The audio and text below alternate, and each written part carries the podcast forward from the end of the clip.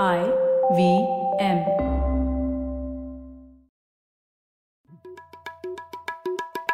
भाई, हम हिंदुस्तानियों को बतियाना बड़ा पसंद है। बंगाली में अड्डा, उड़िया में खोटी, कन्नड़ा में हरटे और हिंदी में पुलियाबाजी। इस कला के लिए हमारी हर भाषा में एक शब्द है। तो प्रणय और मैं तो अक्सर मिलकर पुलियाबाजी करते ही रहते हैं। हमने सोचा कि आपको भी इसमें शामिल कर लिया जाए।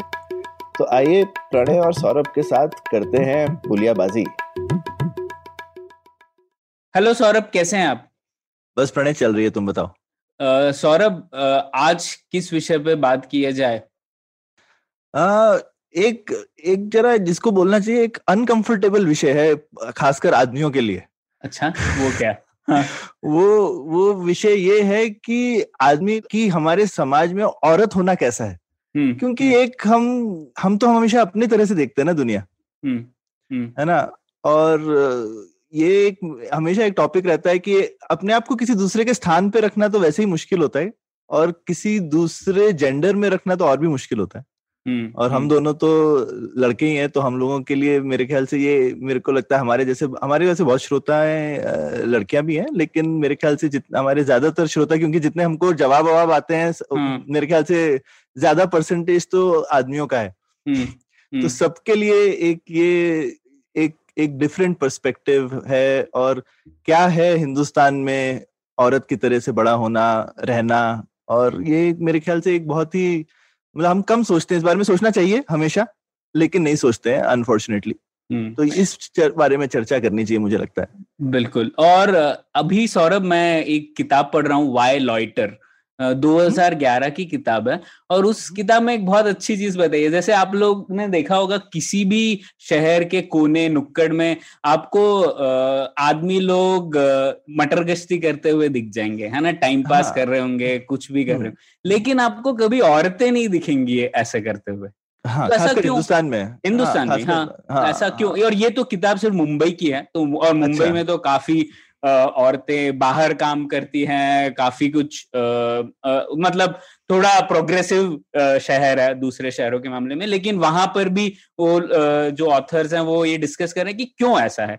तो मुझे बहुत अच्छी लगी वो किताब, और उसी से जुड़ा हुआ आज का हमारा एपिसोड भी है।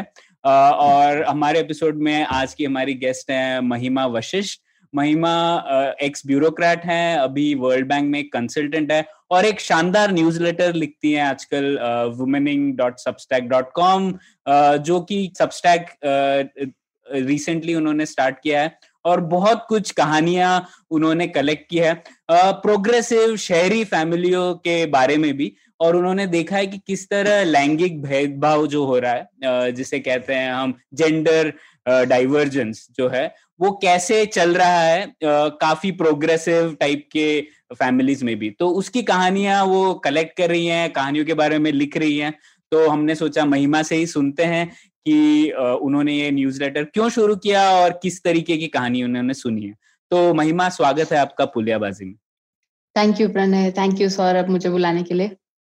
और महिमा, आपके न्यूज़लेटर का नाम मुझे बहुत पसंद आता है। वो गैंग्स ऑफ वासेपुर में गाना भी है, वो वुमनिया, मुझे उसकी उसकी झलक दिखी उसमें एकदम। आपने बहुत बढ़िया नाम चुना है। हाँ, नहीं, ओ Womaniya was my second option. मैं सोच रही थी कि ओ वुमनिया नाम लग दिया जाए, पर फिर लगा कि कॉपी पेस्ट हो जाएगा थोड़ा, ओरिजिनल हाँ, करना चाहिए कुछ तो। हाँ, नहीं नहीं नहीं वुमनिंग मतलब एक वर्ब है वहां पे ना, तो एक वर्ब बना दिया उसको। हाँ, हाँ जैसे हाँ, गूगल एक वर्ब बन गया है, वैसे हाँ, वुमनिंग भी एक वर्ब भी है एक तरह से। हाँ बिल्कुल। और क्योंकि आपका न्यूज़लेटर भी एक प्रोसेस के बारे में बता रहा है कि कैसे women growing up as a women, शुरुआत से, बचपन से लेके तो मृत्यु तक आपने सब चीजें डिस्कस की है। तो हाँ, वुमनिंग कितना अच्छा वर्ब है उसके लिए। तो आ, आ, उसी से शुरुआत करते हैं। महिमा, पहले तो ये बताइए, अपने बारे में कुछ बताइए। बताइए ये न्यूज़लेटर जो एक कच्चा चिट्ठा है एक तरीके से हमारे प्रोग्रेसिव और शहरी समाज का भी, तो क्यों शुरू किया आपने? कौन है इसकी ऑडियंस? बताइए कुछ इस बारे। हाँ जी, तो मेरे बारे में आपने बता ही दिया काफी हद तक। आ, मैंने पहले इंजीनियरिंग करी, एन आई टी कुरुक्षेत्र से, एम बी ए करी आई आई एम बैंगलोर से। फिर कुछ साल प्राइवेट सेक्टर में जॉब करने के बाद मैंने U P S C exam लिखा और इंडियन इंफॉर्मेशन सर्विस में सिलेक्शन हुआ मेरा। वहाँ पे मैंने दूरदर्शन से लेकर के, ऑल इंडिया रेडियो से लेकर के, प्रेस इंफॉर्मेशन ब्यूरो, पीएमओ की प्रेस रिलीज, सारा काम किया आ, कुछ साल। फिर उसके बाद आ, मैंने वो वो जॉब छोड़ दी और मैं डेवलपमेंट सेक्टर में आ गई। तो वहाँ पे मैंने पहले आ, स्वच्छ भारत मिशन पे पांच साल तक काम किया। आ, दो हज़ार उन्नीस में जब स्वच्छ भारत मिशन का पहला फेज खत्म हुआ तो उसके बाद मैं अब वर्ल्ड बैंक में काम करती हूँ एज अ कंसल्टेंट। तो इतना जो uh, इतने सारे मेरे जो एक्सपीरियंस रहे और अलग अलग तरह के एक्सपीरियंस हैं ये, क्योंकि एक तरह का सीधा रास्ता नहीं है ये, कहीं कभी कुछ कभी कुछ, थोड़ा आड़ा टेढ़ा रास्ता है, उटपटांग चीजें करी है खूब। तो इस वजह से काफी तरह के नए नए एक्सपीरियंसेस भी हुए हैं। uh, जगह जगह ट्रैवल किया, पूरे देश के छोटे छोटे गाँव से लेकर के बड़े शहर, विदेश, uh, जितना जितनी दुनिया ज्यादा देखी और जितना ज्यादा एक्सपीरियंस हुआ उस, उतना मुझे रियलाइज होने लगा, जैसे आंखों के ऊपर से एक पर्दा हटने लगा कि किस तरह का पर्दा हमारे ऊपर एक, जिसको पुरुष प्रधान समाज कहते हैं, उसमें रहने वाली औरतों पर और पुरुषों के चेहरे पर, आंखों पर एक पर्दा सा होता है, क्योंकि हम देखते ही नहीं है, हमें लगता है कि यही नॉर्मल है, ऐसी दुनिया होती है। हमें रियलाइज ही नहीं होता कि आदमी और औरत में बहुत ज्यादा अंतर नहीं है, कई तरह से हम लोग सेम सेम तरह से, हम सो, सोचने की शक्ति हमारी सिमिलर है, काम करने की शक्ति सिमिलर है, हम सब मेहनत कर सकते हैं, हम सब प्यार करते हैं अपने घर वालों से, हम सब काम में दिमाग लगा सकते हैं, अलग तरह के आउटपुट्स दे सकते हैं, क्रिएटिव हैं। ये कई चीजें हैं जिनका हमारे जेंडर से कुछ लेना देना नहीं है, पर फिर भी इन सभी चीजों में हमारा जेंडर एक रोल, बहुत स्ट्रांग रोल करता है। और एक औरत की जो जिंदगी होती है वो एक आदमी की जिंदगी से बहुत अलग होती है। और मैंने देखा कि जो सबसे प्रोग्रेसिव भी आदमी होते हैं, जैसे आप लोग हैं, आ, मेरे पतिदेव हैं, काफी पढ़े लिखे मॉडर्न आदमी जो अपने जो जो काफी प्रोग्रेसिव है अपनी थिंकिंग में, जो मानते हैं इक्वालिटी में और चाहते हैं कि समाज में इक्वालिटी हो, वो लोग भी कई बार आ, अज्ञात होते हैं इससे कि किस तरह की का जीवन एक औरत दिन ब दिन के एक्सपीरियंसेस में जी रही है और किस तरह से हर छोटे से छोटा एक्सपीरियंस उसके लिए अलग है क्योंकि वो एक औरत है। तो ये, इसको मैं ब्लाइंड स्पॉट्स कहूंगी, जो ना सिर्फ आदमी, कई औरतों को भी रियलाइज नहीं होता है कि हमारे साथ ये इसलिए हो रहा है क्योंकि हम औरत हैं, ना कि इसलिए क्योंकि मुझ में कोई खराबी है या मेरे से कोई गलती हो गई। कई औरतें अपने आप को ब्लेम कर लेती हैं, कई औरतें बोलती हैं भाई ऐसा ही सिस्टम सही है, यही चलता है, क्योंकि एक पॉइंट के बाद आदमी समझौता कर लेता है अपने अपने सराउंडिंग से, अपने हालात से। तो ये इस सब के चलते आदमी औरत सभी के लिए ये ब्लाइंड स्पॉट्स हैं। तो मेरा आइडिया न्यूज लेटर लिखने का ये था कि इन ब्लाइंड स्पॉट्स को उजागर करना है, इसको सामने लाना है। और खैर इसके बारे, इन सब चीजों के बारे में जो भी मैं लिखती हूँ, इन सब पे बहुत रिसर्च हो चुकी है, काफी नंबर्स हैं बाहर दुनिया में। पर चक्कर ये है कि जो पेपर्स होते हैं ना, एब्स्ट्रैक्ट वाइट पेपर, वो सब हर कोई पढ़ना नहीं चाहता, बोर हो जाते हैं एक पॉइंट के बियॉन्ड। तो मैंने ये देखा है कि जब हम, आप कह दें कि मलेरिया से दुनिया में लाखों बच्चों की मौत होती है, तो वो ऐसा ही स्टेटिस्टिक लगता है, पर आप एक बच्चे की कहानी सुनाएं और उसकी माँ के की बात सुनाएं, उसके पिताजी को कैसा लगा, ऐसा सुनाएं, तो अचानक से आपका दिल भर आएगा, आपको सच में फील होगा कि ये प्रॉब्लम कितनी बड़ी है। तो कहानियों में, स्टोरीज में बहुत बहुत बड़ी ताकत होती है। तो इसलिए मेरा आइडिया ये था ये न्यूज़लेटर शुरू करने का कि ठीक है, बुद्धिजीवियों ने स्टेटिस्टिक्स, डेटा बाहर रखा हुआ है, पर वो लोगों के लिए इतना एक्सेसिबल नहीं है। लोगों को एक्सेसिबल होता है कहानियां, जो हमारे दिल को छूती हैं वो स्टैटिस्टिक नहीं होते, वो कहानियां होती हैं। तो स्टैटिस्टिक इंपॉर्टेंट है, उन्होंने अपना काम किया है, पर मैं कहानियां सुनाना चाहती थी और असली औरतों की असली कहानियां। इसमें से कुछ भी मनगढ़ंत नहीं है। नाम मैं जरूर बदल देती हूँ क्योंकि कई बार ये काफी प्राइवेट स्टोरीज होती है, तो आ, कुछ लोग अपने निजी जीवन को इस तरह से आ, को निजी रखना चाहते हैं, तो नाम मैं बदल देती हूँ, पर कहानी सारी की सारी सत्य होती है। वाह वाह। और हाँ, हम लोग लिंक तो शेयर करेंगे ही, और आपके सब पोस्ट की, तो अपने श्रोताओं से कहूंगा कि जरूर सब्सक्राइब कीजिए। और महिमा का लिखने का अंदाज भी बहुत मजेदार है, तो पढ़ने में ही मजा आएगा आपको सबसे पहले तो, और कहानियां तो अच्छी हैं ही। तो आ, महिमा, आप शुरुआत करते हैं। मुझे लगा हम लोग इस तरीके से एपिसोड डिस्कस कर सकते हैं, एक महिला के जीवन की शुरुआत से लेके अंत तक हम लोग Uh, कुछ टॉपिक्स उठाते हैं और एक एक करके देखते हैं कि ये जो पर्दे की बात की, वो ब्लाइंड स्पॉट्स जो हैं, वो किस तरीके से आप इन फैमिलीज में भी देखती हैं। तो uh, वहीं से शुरुआत करते हैं हम जी। तो सबसे पहले तो आपने एक पोस्ट लिखा था, परंपरा, प्रतिष्ठान, अबॉर्शन, वो अमिताभ बच्चन की याद आ गई उस मूवी में।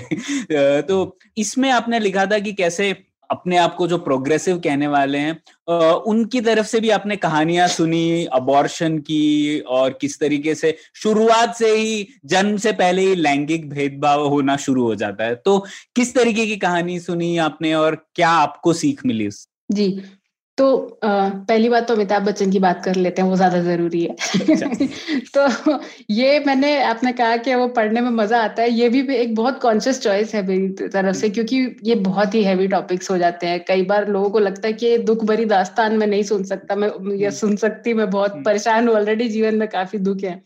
तो ये मेरा एफर्ट रहा है कि इसको जहां तक हो सके फनी बनाना, ह्यूमरस बनाना। और बॉलीवुड की मैं बहुत बड़ी फैन हूँ, तो आपको ऑलमोस्ट हर न्यूज लेटर में शाहरुख खान, अमिताभ बच्चन, काजोल, ये लोग सब दिख जाएंगे। तो इसलिए ये ये मेरे लिए जरूरी था एक तरह से। एक तो ये खैर मेरी आवाज है, वो मैं इसी तरह से बात करती हूँ, तो मैं चाहती थी कि जहाँ तक हो सके ऑनेस्टी हो इसकी मेरी राइटिंग में। तो मैं अगर बातों में मैं कई बार वो बड़े बड़े शहरों में छोटी छोटी बातें होती रहती कहती हूँ, तो वो चीज मैं लिखती भी हूँ। और दूसरा ह्यूमर से ये थोड़ा जो कड़वा घूंट है वो आसानी से अंदर चला जाता है। हाँ, बिल्कुल। तो आपने बात करी जो बचपन से पहले से ही भेदभाव शुरू होता है, ये इसमें से कई थीम्स जिन पे मैं लिखती हूँ, ये कई मेरे अपने अनुभव भी हैं।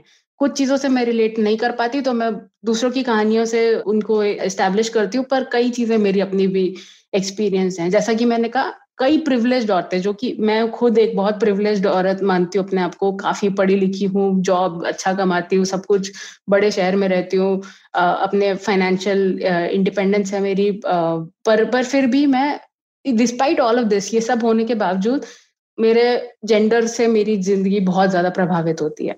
तो ये भी मेरा निजी एक्सपीरियंस था, क्योंकि दो साल पहले हमारा हम लोग का बच्चा होने वाला था, बच्चा या बच्ची पता नहीं था, पर और और हमारे हम जहाँ रहते थे हमारे पड़ोस में एक बहुत उच्च अधिकारी रहते थे, आई ए एस के सरकारी, और उनकी माताजी मुझे जब भी देखती थी तो वो मुझे बोलती थी कि और ये फिक्र मत करो, बेटा ही होगा। और मुझे हर बार मुझे चुभता था ये कि ठीक है वो अपनी तरफ से आशीर्वाद दे रही हैं, पर ये आशीर्वाद ऐसा क्यों है? क्यों, अगर बेटी हो तो कोई प्रॉब्लम है क्या? मुझे कोई प्रॉब्लम नहीं है, मुझे तो बहुत अच्छा लगेगा मेरी बेटी होगी तो। पर मतलब बच्चे का स्वस्थ होना जरूरी है, बच्चे का बेटा होना जरूरी बिल्कुल भी नहीं था हमारे लिए। बल्कि हमारे घर में बहुत बच्चे हैं, बेटे हैं, और सब जानते हो कितना सिर दर्द होता है बेटे संभालना, तो मेरे पति तो चाहते थे कि बेटी हो। पर ये ये चीज हमने फिर ये मैंने जब और औरतों से बात करी तो ये काफी कॉमन है, क्योंकि हर भारत के हर प्रांत में ये गोद भराई की रस्म किसी ना किसी तरह से होती है। उसमें कई बार गेम्स खेलते हैं कि अच्छा आप खीर में हाथ डालो और अंदर से किशमिश निकलेगी तो बेटा होगा, काजू निकला तो बेटी होगी, व्हाटएवर, ऐसा अलग अलग वर्जन हैं ऐसी गेम्स के।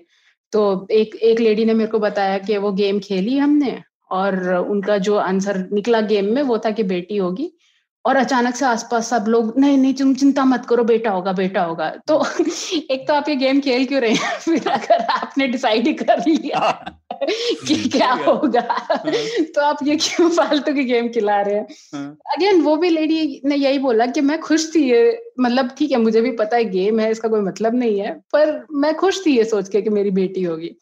पर और और इंसिडेंटली उनकी हुई भी बेटी, पर एकदम से लोगों का इस तरह से वो हो जाना कि अरे चिंता मत करो, जैसे चिंता की बात क्या है इसमें। और लोगों ने बताया कि किसी की दो बेटियां हुई तो पहली बेटी ठीक है हम सह लेंगे, दूसरी बेटी जो है उसके बाद तो एकदम ऐसे वो कंडोलेंस मैसेज आने शुरू होते कि अरे अरे बड़ा बुरा हो गया, जैसे कोई बहुत बड़ी ट्रेजेडी हो गई आपके साथ, आपके घर में एक स्वस्थ बच्चा आया है, आप सेलिब्रेट कीजिए, ये इसमें इसमें ट्रेजेडी क्यों है? तो पूजा, हवन, व्रत, ये कई कई तरह के होते हैं, हर प्रांत में अपने अपनी प्रैक्टिसेस हैं। कई जगह पे ऐसा होता है कि सिर्फ बेटे की माँ ये व्रत रख सकती है, तो उसमें जिनकी बेटी है उनको पूजा से बाहर कर दिया जाता है, बाहर जाके बैठे। तो ऐसी ऐसी कई कहानियां मुझे बताई माओं ने कि किस तरह से या तो उनको बोला गया कि तुम्हारा बेटा होना चाहिए या तुम्हें पुत्रवती भव का आशीर्वाद, या आपकी बेटी हो गई तो वेरी सॉरी बाहर बैठिए, जब अब आप हमारे साथ हमारे जो भी रीति रिवाज है उनमें आप हमारे साथ भाग नहीं ले सकते। तो ये अगेन जैसे आपने कहा ये पढ़े लिखे घर हैं, और इंडिया में ऑब्वियसली जेंडर डिटर्मिनेशन वाला जो अल्ट्रासाउंड है वो बैंड है, पर एक तो कई जगह पे अभी भी काला बाजारी तो इस देश में हर चीज की होती है, तो कई जगह पे वो स्कैन अभी भी हो जाता है। और कई बहुत अमीर परिवार के लोग फॉरेन कंट्रीज में जाते हैं, मतलब स्पेशली प्रेग्नेंट औरत को फ्लाइट में बिठाया जाता है कि आप जाओ, वहां जाओ, स्कैन कराओ, और अगर लड़की हुई तो अबॉर्शन करा दो वहां पे, जहाँ पे लीगल है। तो इट्स इट्स वेरी डिस्टर्बिंग कि इसका इससे पता चलता है कि पढ़ाई लिखाई से इसका कुछ लेना देना ही नहीं है। मतलब पढ़े लिखे घरों में, बहुत कमाने वाले अमीर घरों में ऐसा हो रहा है। तो ये बहुत जल्दी शुरू हो जाता है, और जैसा आपने कहा पैदा होने से पहले ही शुरू हो जाता है, और उसके बाद भी जीवन भर लगा रहता है कि ओहो शर्मा जी की तो दो बेटियां हैं बेचारे। और वो मतलब वो बेटियों ने मुझे अपनी कहानी सुनाई कि बड़े होते साथ ही मुझे हमेशा बोला जाता था कि अच्छा ये तो इनकी तो खाली बेटियां हैं, या बेटी अगर कुछ माता पिता को कोई गिफ्ट देना चाहे अपनी कमाई से तो अरे ये बेटी की कमाई पे जी रहे हैं। और एक ने बताया कि उस, उसको बात बात पर उसके माता पिता बोलते थे कि तुम ये मत सोचना कि तुम्हें जायदाद में हिस्सा मिलेगा। तो इसमें वो सारा इनहेरिटेंस वाला माइंडसेट पूरा चलता है शुरू से ही कि तुम पराया धन हो, तुमने बाहर जाना है, और तुम कुछ भी कर लो, तुम कितना भी पढ़ लिख लो, तुम कितनी अच्छा बच्चा बन जाओ हमारे लिए, तुम कितनी हमारी सेवा कर लो, तुम कितना हमसे प्यार कर लो, अंत में तुम्हारा इनहेरिटेंस तो तुम्हारे भाई को जाएगा, और ये बात तुम याद रखना। कई औरतों को कईयों को इंटरेस्ट ही नहीं होता इनहेरिटेंस में, पढ़े पढ़े लिखे इंसान जो खुद कमा रहे हैं उनको नहीं होता इतना इंटरेस्ट, पर फिर भी ये बात चुभती है अगर आपके खुद के माता पिता आपको ऐसी बातें बोलते हैं। तो ये अगेन मैं बत, बहुत पढ़े लिखे और बहुत अमीर घरों की कहानियां हैं, ये तो पता नहीं मतलब कम पढ़े लिखे घरों में तो क्या ही होता होगा। तो ये तो ये महिमा, जब आप इस टाइप की और मैं जो इस तरीके की जब आपको कहानियां आती हैं, और उसमें मैंने देखा खासकर ये वाले न्यूज़लेटर में काफी वैरायटी है कहानियों में, मतलब अलग अलग जगहों पे काफी अलग अलग तरीके का डिस्क्रिमिनेशन होता है। तो ये एक हिंदुस्तान भी मुझे लगता है कि सोसाइटी भी बहुत लेयर्स में है और काफी जल्दी भी बदली है पिछले कुछ सालों में। जैसे अब आपने ठीक ही बोला कि इसका पैसे से और पढ़े लिखे होने से तो कोई ताल्लुक नहीं है ना, समय से शायद ताल्लुक है। तो कहीं ये लगता है कि ये ये चीजें क्या बहुत हिंदुस्तान से रिलेटेड हैं, या ये शायद पूरी दुनिया में चीजें थी लेकिन बाहर ज्यादा समय लगा और समय के साथ ज्यादा बदली है, और या फिर ये ये सिर्फ एक समय की बात है, या हिंदुस्तान में कुछ खास बात है ये चीज जो है? ऐसा कुछ आपने कभी इस बारे में सोचा है क्या कि हम हम कुछ अलग हैं, कुछ खास हैं, या ये हमारा एक हमारी सोसाइटी का एक फेज है जिसमें हम अभी अभी हैं? नहीं, ये आ, मुझे लगता है ये फेज है। ए, एक तो ये कि वुमनिंग in the world is difficult. तो अच्छा। आप देश सबसे बड़े से बड़े विकसित देशों में चले जाइए, यूएस में जेंडर पे गैप इतना वेल रिकॉर्डेड है, आ, दुनिया की फॉर्चून पाँच सौ कंपनीज में देख लीजिए टॉप सीईओज में कितनी औरतें हैं। तो ऐसा नहीं है कि बहुत ही भारत स्पेसिफिक है ये डिस्क्रिमिनेशन, पर आ, हर जगह है डिस्क्रिमिनेशन, पर अलग अलग स्तर का है। जैसे एक बहुत ही भयानक चीज होती है फीमेल जेनिटल म्यूटिलेशन, जो बच्ची पैदा होते ही उसके जेनिटल्स के साथ कुछ सर्जरीज कर दी जाती हैं ताकि वो आ, बहुत ही बहुत ही बहुत ही रिग्रेसिव थॉट्स हैं उसके पीछे, बहुत ही डिस्टर्बिंग चीज है। और कई अफ्रीका के कुछ देशों में रिकॉर्डेड है कि अट्ठानवे बच्चियों के साथ परसेंट बच्चियों के साथ ऐसा होता है। तो अब उ, उ, वो वो एक अलग स्तर है जहाँ पे आ, मतलब इतनी ज्यादा क्रूअल्टी, इतनी ज्यादा वायलेंस है। हमारे देश में खैर, इंडिया को कभी भी आप, इंडिया इतना बड़ा और इतना डाइवर्स देश है कि आप उसे कभी भी एक नंबर से रिप्रेजेंट नहीं कर सकते, पर हाँ हम उससे शायद थोड़ा बेहतर हैं। और आ, फिर हमसे भी बेहतर देश है यूएस जैसे, और यूएस से भी बेहतर देश है नॉर्वे जैसे, डेनमार्क, नॉर्वे, स्वीडन, जहाँ पे बहुत ही ज्यादा high degree of gender equality है।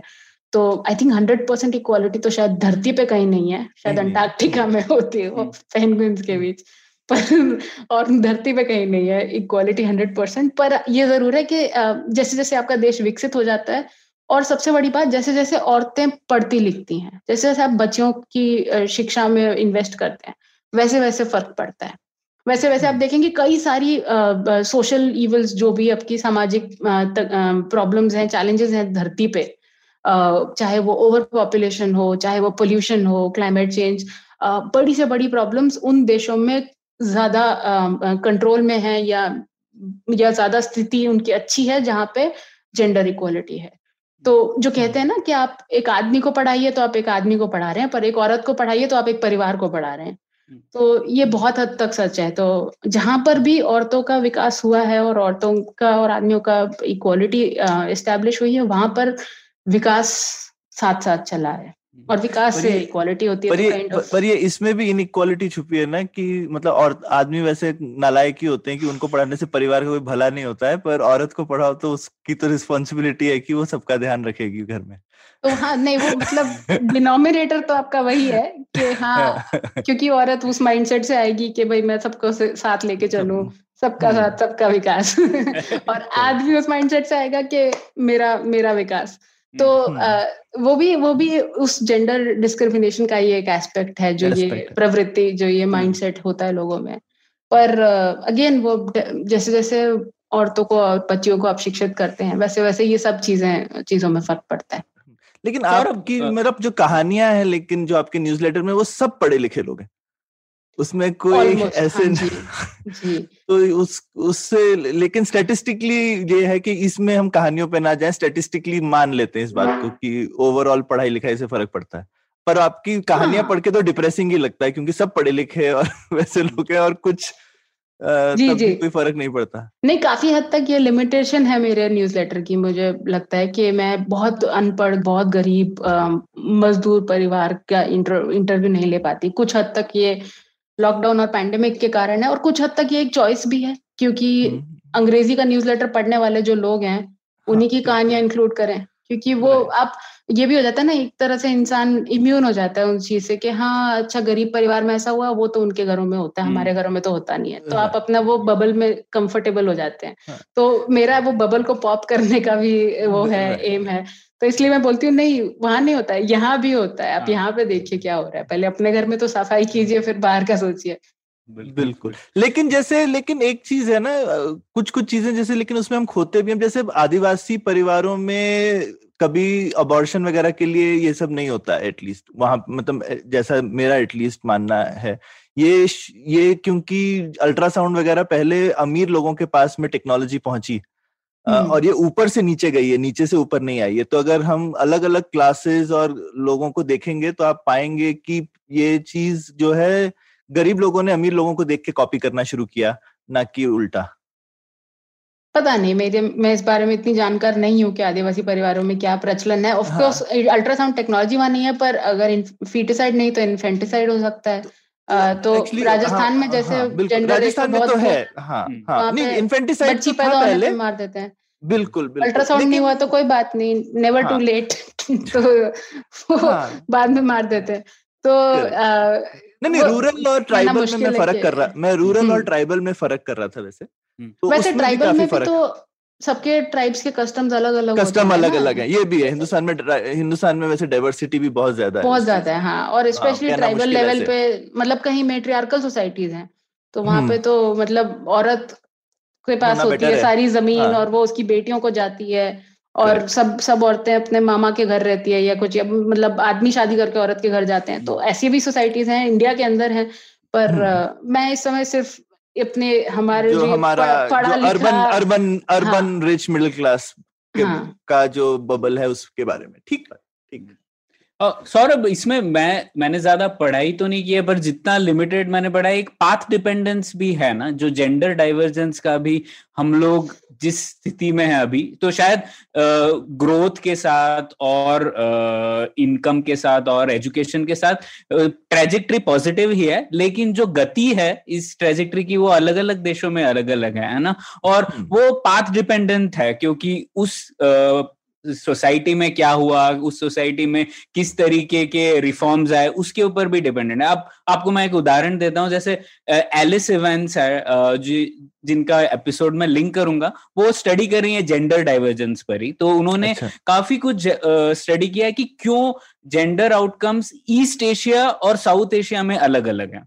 हम लोग यूरोप और वेस्ट वेस्टर्न कंट्रीज की बात नहीं कर रहे हैं, लेकिन ईस्ट एशिया और साउथ एशिया काफी हद तक सेम सेम पॉइंट से शुरुआत की, लेकिन वहां पर क्यों ज्यादा इक्वालिटी है कंपेयर टू यहाँ पर, तो क्या कारण थे? तो उन्होंने काफी कुछ कारण दिए हैं, वो पोस्ट करूंगा। और वो भूल जाइए, आप बांग्लादेश और भारत में ही कंपेरिजन कर लीजिए। बांग्लादेश और भारत में ही काफी फर्क है। वहां पे मैन्युफैक्चरिंग में काफी ज्यादा औरतें हैं कंपेयर टू इंडिया, और और क्यों वो डिफरेंस है। तो शायद एक हिस्ट्री और एक सोसाइटी, गवर्नमेंट, इन सब का जो समाज, सरकार, बाजार का कंट्रीब्यूशन है, उसकी वजह से डिफरेंस है, गति में डिफरेंस है, मुझे ऐसे लगता है। बिल्कुल बिल्कुल ठीक है। तो अब आगे बढ़ते हैं। अब हम लोगों ने बात की थी जन्म के पहले से कैसे भेदभाव होता है, लेकिन अब ठीक है आगे बढ़ते हैं। अब आप बोल रहे थे कि बचपन से ही जैसे रोजमर्रा के जीवन में भी आपने देखा है भेदभाव, और एक आपने एक बहुत अच्छा पोस्ट लिखा था कपड़ों के ऊपर, बच्चों के जैसे कपड़े रहते हैं, तो ये क्या फर्क है, कपड़ों में भी क्या भेदभाव हो रहा है और क्या असर होता है इस भेदभाव का?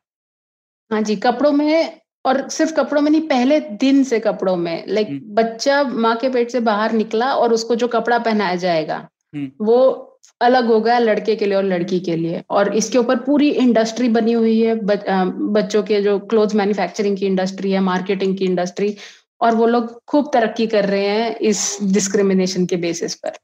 तो इसमें तीन मेन चीजें हैं, किस तरह से बच्चियों के कपड़े जो होते हैं वो बच्चों, लड़कों के कपड़ों से बहुत अलग होते हैं, और किस तरह से वो उनको शुरू से ही, पहले दिन से ही एक डिसएडवांटेज पे कर देते हैं। तो पहली बात हो गई साइज।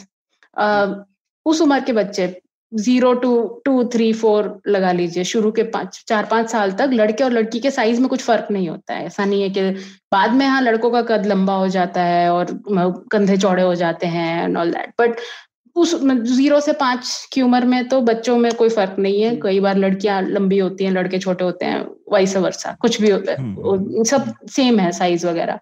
इनफैक्ट पुराने जमाने में देखिए तो सारे बच्चों को सफेद कपड़े पहनाते थे शुरू से ही, क्योंकि बार बार उसने गंदा कर देना है। वही सिंपल कॉटन का सफेद कपड़ा होता था, सबका सब बच्चों को लंगोट वगैरह पहनाते थे, खट खट खट खट बच्चा गंदा कर रहा है और कपड़े बदल रहे हैं, और सब जो भी कपड़ा आसान से धुल जाता है वो सब बच्चों को पकड़ाया जाता था।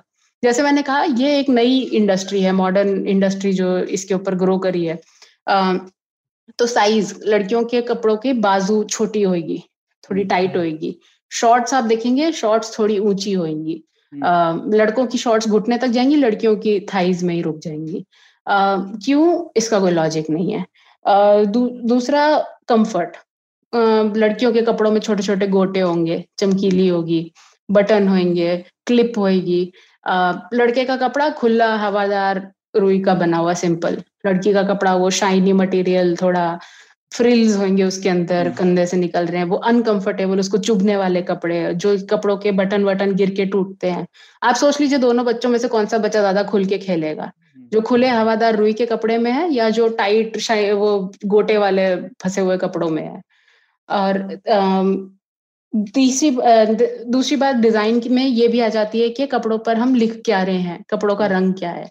तो लड़कियों के आप किसी भी वेबसाइट पे, ये फर्स्ट क्राई डॉट कॉम और बहुत सारे बच्चों के कपड़ों की वेबसाइट्स होती हैं, कहीं भी जाके देख लीजिए, girls baby girl cloth search कीजिए, ज्यादातर पिंक निकल के आएगा, और लड़कों के कपड़ों में अलग अलग रंग आएंगे।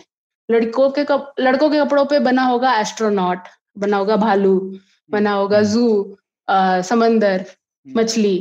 लड़कियों के कपड़ों पे बना होगा पापा की परी, नन्ही कली, राजकुमारी। तो मतलब शुरू से ही आप बच्चे को क्या मैसेज दे रहे हैं कि बेटा तुम्हारा करियर पाथ ये है कि तुम एस्ट्रोनॉट भी बन सकते हो, तुम सेलर भी बन सकते हो, तुम एनिमल्स के साथ काम कर सकते हो, तुम कहानियां लिख सकते हो, तुम इमेजिनेटिवली वाइल्ड हो सकते हो, और लड़की तुम बैठ जाओ, तुम परी बनोगी कोने में बैठ के, तुम्हारा कोई करियर ऑप्शन नहीं बचा इसके बियॉन्ड। तो मैंने जिन माओं से बात करी वो बोलती थी कि मैं मैं कपड़ा सिर्फ कपड़ा नहीं है कि आपने उसका बस तन ढक दिया और यही पर्पज है उसका। बोली जब मैं अपने बच्चों को कपड़ा पहनाती हूँ तो मैं उसे कहानी सुनाती हूँ कि ये देखो तुम्हारे कपड़े पे, ये ये भालू है, ये और करके बोलता है। मेरा भी बच्चा, मैं भी उसे ऐसी कपड़े पहनाती, साथ में कहानियां सुनाती हूँ कपड़े के बारे में कि ये ऑरेंज भालू है, ये ये ब्लू फिश है। वो बच्चों की इमेजिनेशन उसी से ग्रो होती है। तो आपने पहले दिन से ही अगेन लड़कियों की इमेजिनेशन वही रोक दी कि जी आपने बनना है स्नो वाइट और अलादीन वाली जो जैस्मिन और ये सिंड्रेला, ये आपके करियर ऑप्शंस है लाइफ में, आगे आप देख लीजिए, ठीक है। तो ये डिजाइन हो गया। और सबसे ज्यादा मतलब डरावनी और हॉरिफाइंग चीज जो मुझे कभी विश्वास ही नहीं हो पाता अभी तक देखने में, वो है बच्चों के कपड़े, लड़कियों के कपड़ों का सेक्सुअलाइजेशन। और ये भी पहले दिन से शुरू हो जाता है। जैसे हिंदी में बोलते हैं कामुक कपड़े बनाना, मतलब कंधा कटा हुआ है, बांह के ऊपर से छेद है, और छोटे छोटे कपड़े होंगे, स्विमिंग स्विमिंग कॉस्ट्यूम बच्चे के लिए टू पीस बनाया हुआ है। तो मतलब अब उतनी कम उम्र के बच्चा जिसके अभी तक बॉडी पार्ट्स डेवलप नहीं हुए हैं, उसको आप एक टी शर्ट पहना के भी नहला सकते हैं, उसको आप एक कच्चा बना के भी नहला सकते हैं। उसी उम्र से आपने उसका एकदम सेक्सुअलाइजेशन कर दिया, और वो कपड़ा पहन के बच्चा फील भी अलग करता है, उसे पता भी है कि दूसरे उसको किस अलग तरह से देख रहे हैं। उस तरह उस बच्चियां अपने आप को कैरी अलग तरह से करने लगती हैं, क्योंकि आप जो कपड़ा पहनते हैं वो डिटर्मिन करता है कि आप अपने आप को कैसे कैरी करेंगे।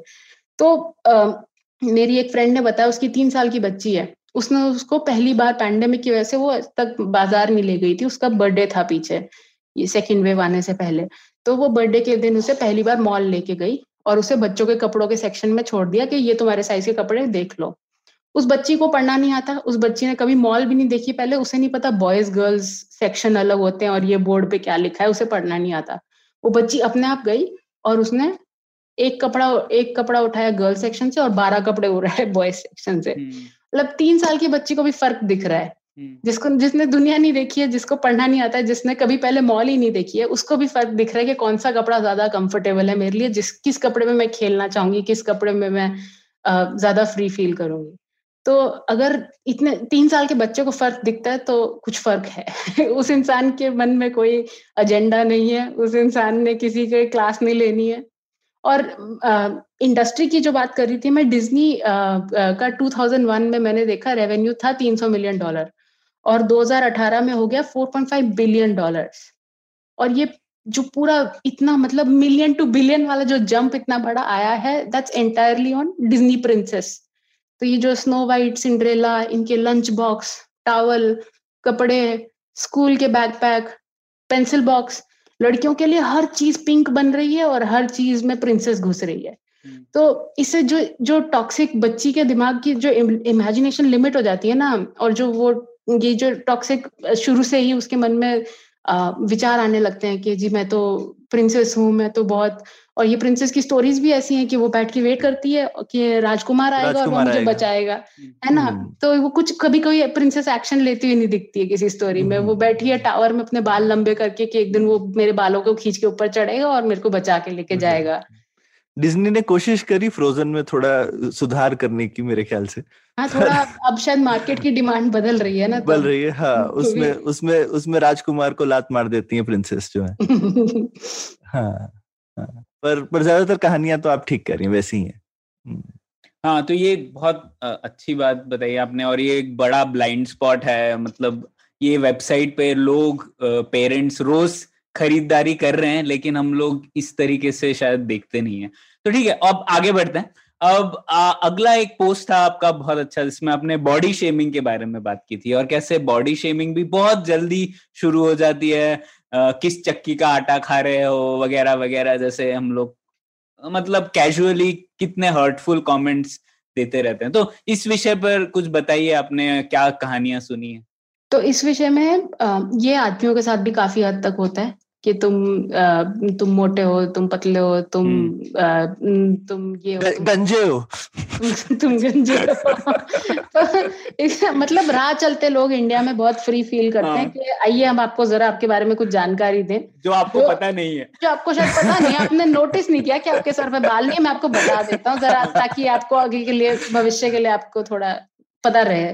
तो ये ये हमारे कल्चर में बहुत कैजुअल है, जैसे आपने कहा, पर और ये आदमियों के साथ भी होता है, पर औरतों में तो ये मतलब यूनिवर्सल है। मुझे नहीं लगता इस देश में एक भी ऐसी औरत है जिसे कभी ये नहीं बोला गया कि तुम बहुत मोटी हो, तुम बहुत पतली हो, तुम बहुत काली हो, तुम बहुत लंबी हो, तुमसे शादी कौन करेगा, तुम्हारे बाल कितने हैं, मतलब तुम्हारा पेट बड़ा है, तुम्हारी बैक साइड बड़ी है, तुम्हारा कुछ भी, आप मतलब कोई भी अंग ले लीजिए शरीर का, उन्होंने कुछ नहीं छोड़ रखा है। और हर एक के ऊपर एक हेल्पफुल घर में आंटी होती है, वो आके बताती है बेटा थोड़ा पुट ऑन कर लिया तुमने, थोड़ी हेल्दी हो गई हो, है ना। तो ये सब मतलब शादियों पे, क्रियाक्रम पे कहीं नहीं छोड़ते ये लोग। मतलब मुझे तो घर से सोशल फंक्शन में जाने में सबसे पहले ये ख्याल आता है कि भाई मेरे मेरी शरीर का क्या क्या अंग लेकर के क्या क्या उसके ऊपर क्रिटिसिज्म आएगा, पहले से प्रिपेयर होके जाओ मेंटली कि ये आने वाला है मेरे मेरे शुभ चिंतकों की तरफ से। तो इसके ऊपर कहानियां ऐसी हैं। एक एक मेरी फ्रेंड है, वो साउथ इंडियन है, वो उनका उन, उनका रंग सांवला है बचपन से, तो उनकी अपनी माँ उनको बोलती थी कि उसको ब्राइट कलर्स पहनना पसंद था। तो हम अभी बच्चों के कपड़ों की बात कर रहे थे, अब उस जमाने में जब हम बड़े हुए तब इतना नहीं था ये पिंक वाला कल्चर, तो उस समय तो हम सब सारे रंग पहन लेते थे। तो ब्राइट कलर पहनना पसंद करती थी, उसकी अपनी माँ ने उसको बोला कि नहीं तुम्हारे रंग पे ये सूट नहीं करेगा, और उसको हमेशा ब्राउन और डार्क ग्रीन और मतलब दुखी दुखी से रंग पहनाना। तो वो उसको बहुत हर्ट होता था बचपन से ही कि मेरे को मेरी अपनी माँ ने लिमिट कर रखा है इस तरह से कि जो मैं पहनना चाहूँ वो नहीं पहन सकती। एक एक बच्ची थी जो बचपन से उसे डांसिंग का बहुत शौक था, तो वो थोड़ी हैवी थी, तो उसको क्लास के लड़के बोलते थे कि अरे ये मोटी तो अच्छा डांस कर लेती है। तो अगेन वो मतलब जो बच्ची एकदम फ्री होकर के उन्मुक्त होकर के अपना एक्सप्रेशन कर रही थी डांस से, वो अचानक से कॉन्शियस हो गई कि अरे लोग क्या देख रहे हैं, क्या सोच रहे हैं मेरे बारे में। तो आपने उसका वहां पे एक्सप्रेशन लिमिट कर दिया, उसका गला वहां दबा दिया।